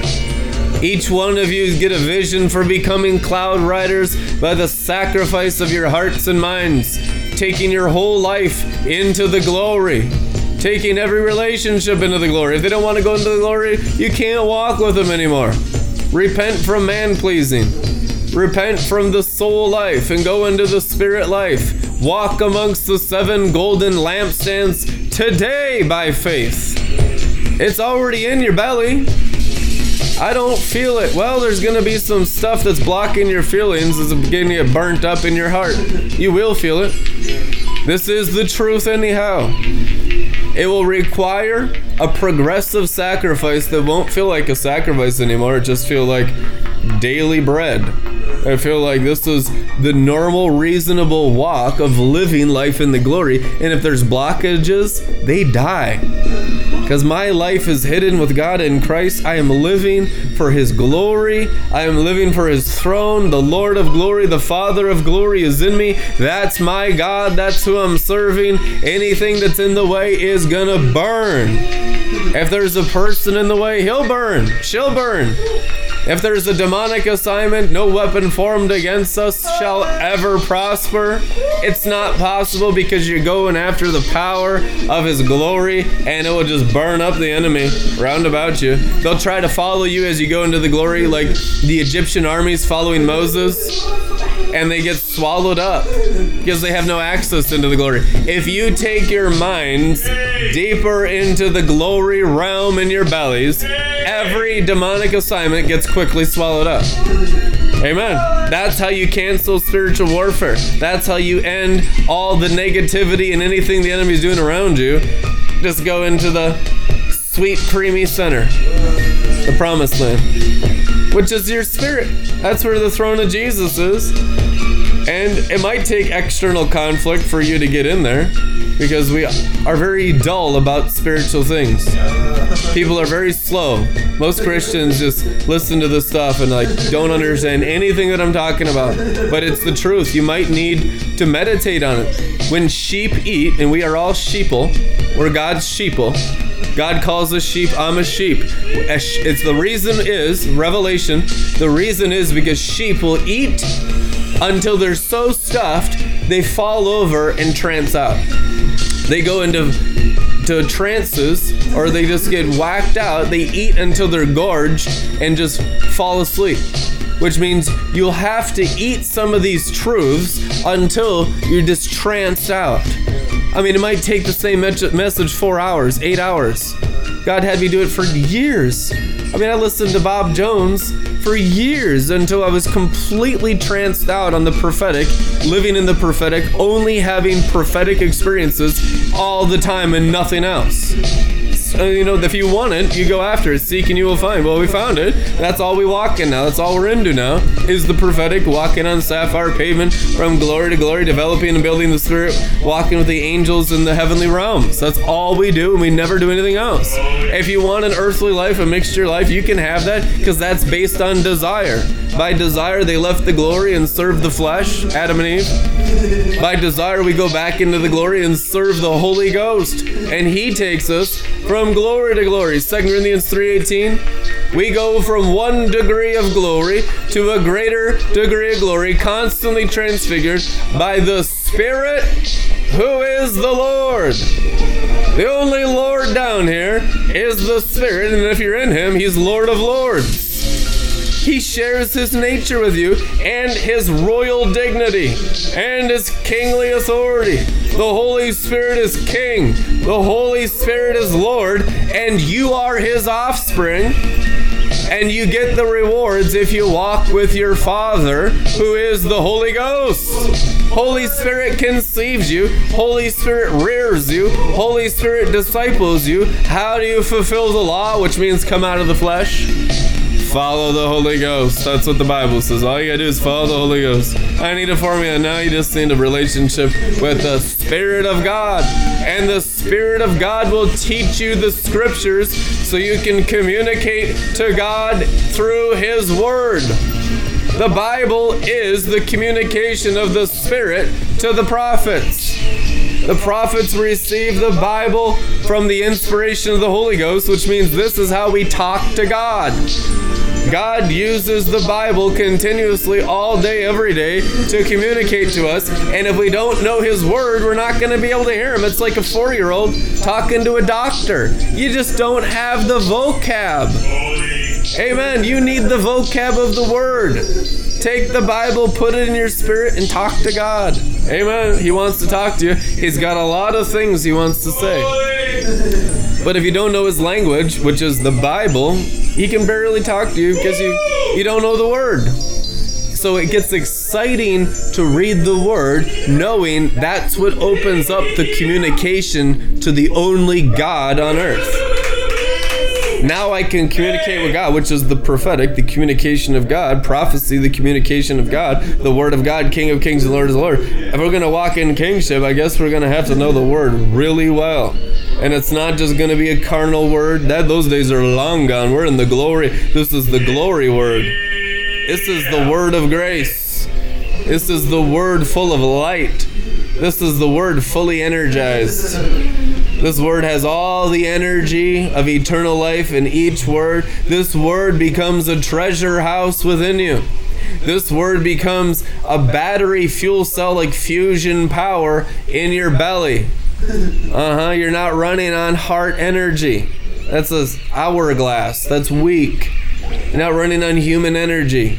Solar technology of the fallen angels. You're not running on it. You're running on fusion power of the Spirit. That is a power supply that never weakens. It goes from glory to glory, not the fading glory of just heart, the ever increasing glory of spirit in your belly. And that's how you overcome death. And there's a people whose spirits will be so built up in full spiritual stature that they will conquer the old Adamic grave clothes of the human heart. And the spirit come up right in the middle, be just stardom. Stardom. The run on morning star. The morning star shall rise in the heart. It's the overcoming of death. Second Peter 1:19. It is written.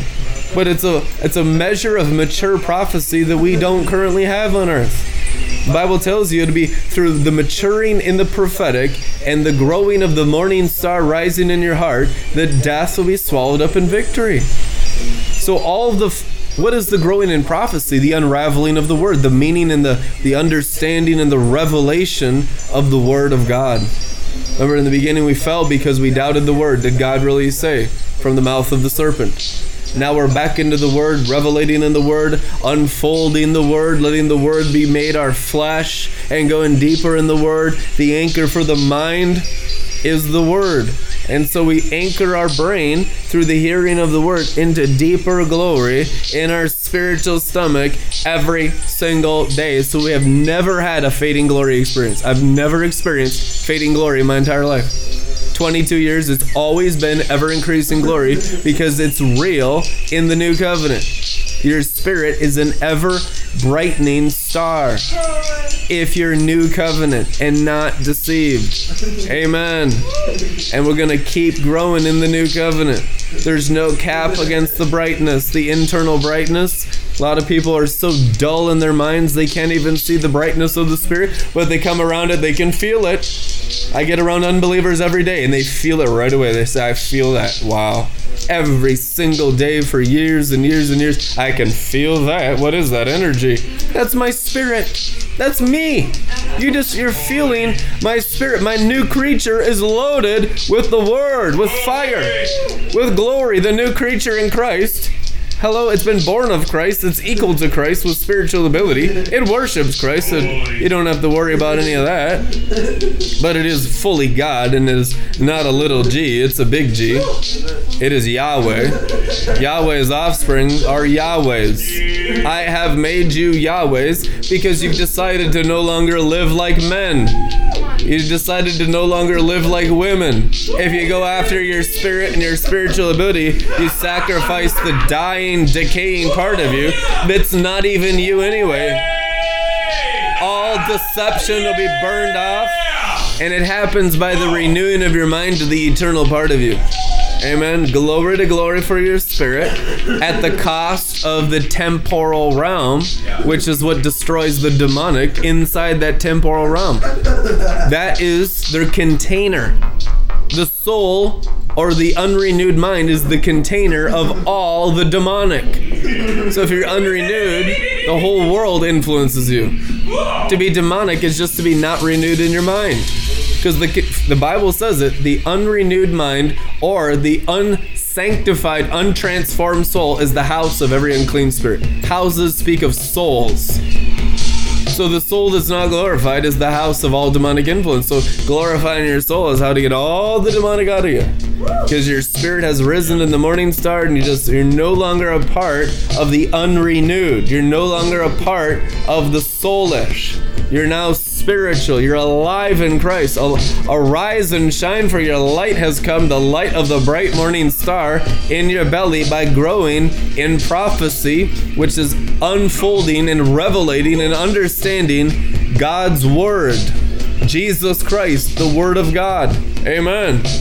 And see, it revelated in who Jesus is. That's what seated on the cloud is. It's just totally revelated on what the Word does who the Word is, how the Word rules, His ways, His thoughts, intimacy with the Word. The Word was with God in the beginning. The Word was God in the beginning. He was with God in the beginning. The Word was made flesh and dwelt among us. The Word of God is our salvation, progressively consuming every other word in the heart and in the brain and in the bones and in the marrow until you're glorified by the Word. Greater glory, a greater revelation of the same Bible. The Logos revealed in a greater degree. That's what teaching is. Teaching is the revealing of the Word in a greater light. It's levels and degrees of Shekinah glory from experiencing it unraveling inside the temple. You want the Word to unravel in the temple in a greater glory? all you gotta do is let it your spirit unravel it and it brightens within so when it comes inside the temple what happens is the carnal part of you burns and the spiritual part of you unravels and gets strengthened. And the spiritual part of you that now discerns the spirit rightly dividing the word of god workmen who are proven studying to show themselves approved in the temple, the house of God of the human body, inside the jar of clay, with all the words hatched and bearing fruit in different degrees of light, which is different levels of revelation and understanding of the same logos. The logos mixed with the spirit is the transfiguration of mankind. Truth, anyhow. Amen.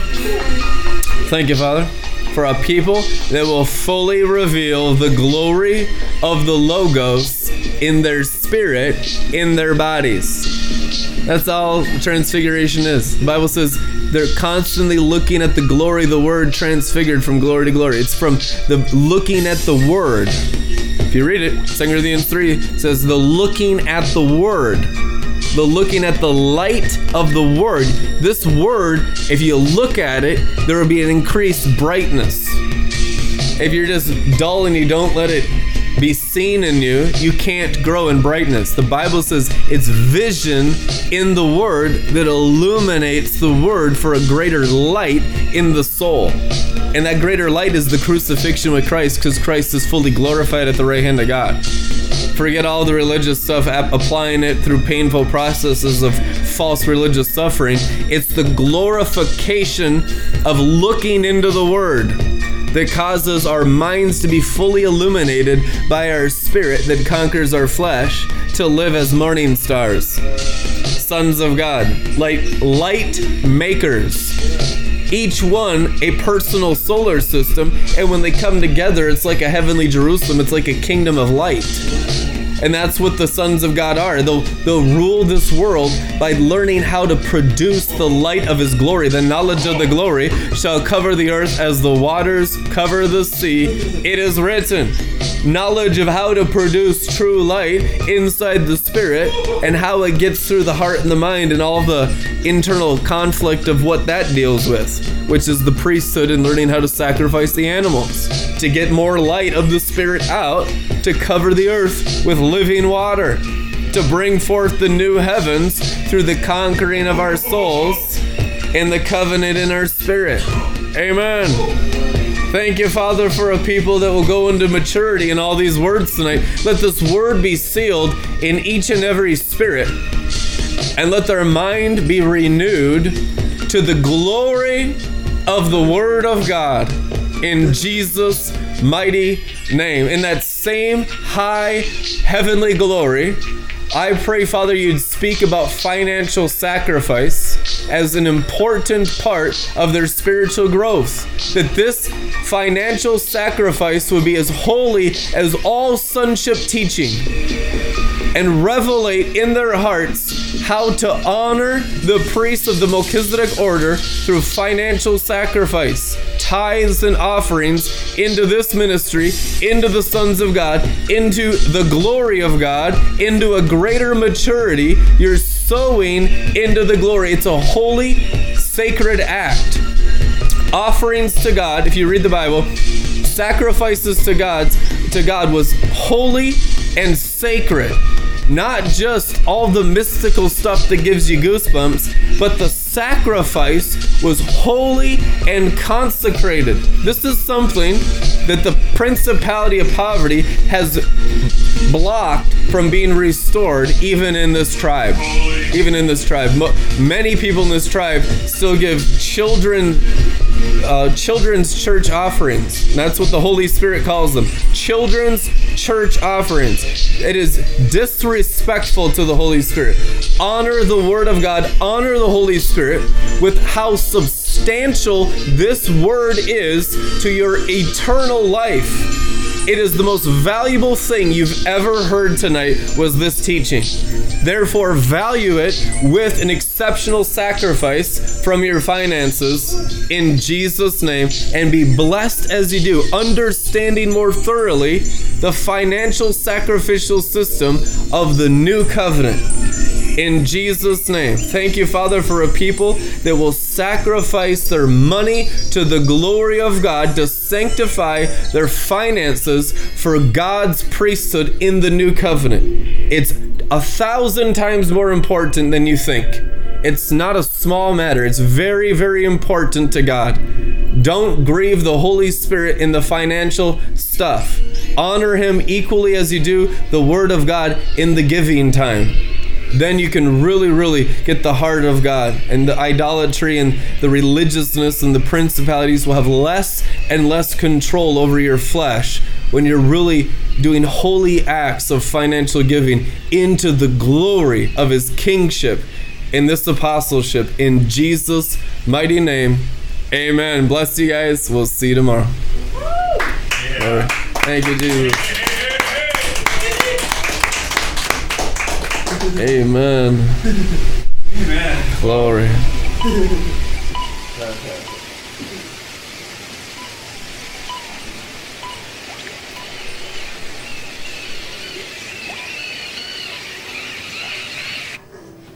Cedric, can we get something Jewish a little bit?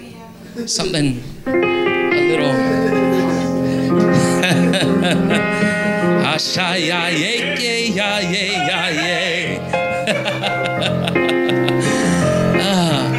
We're gonna need the drums too. Is that okay? Shaya ya yanda ye ya ma ye ye ma ye ya ye ma ye ya yanda ye ya ye.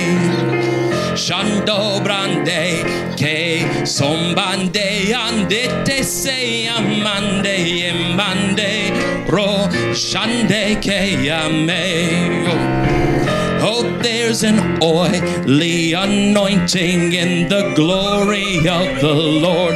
There's an oil that's flowing in this place. Hey, hey, oh, there's an oily anointing in the presence of the Lord. There's an oil that's flowing in this place. Let's sing that together. Oh, there's an oily anointing in the presence of the Lord. There's an oil that's flowing in this place. Ay, ay, ay, ay, an oily anointing in the presence of the Lord. There's an oil that's flowing in this place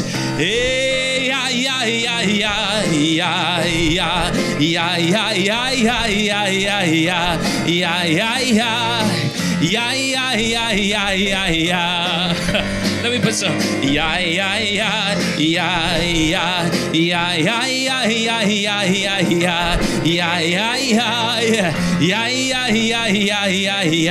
Come on, declare it. Say there's an oily anointing in the presence of the Lord. There's an oil that's flowing in this place. Whoa! There's an oily anointing in the presence of the Lord. There's an oil that's flowing in this place. I see it. It's the oil of healing. It's the oil of joy. It's the oil of breakthrough that's flowing in this place. It's the oil of healing. It's the oil of joy. It's the oil of breakthrough that's flowing in this place. Come on, declare it. Oh, there's an oily anointing in the presence.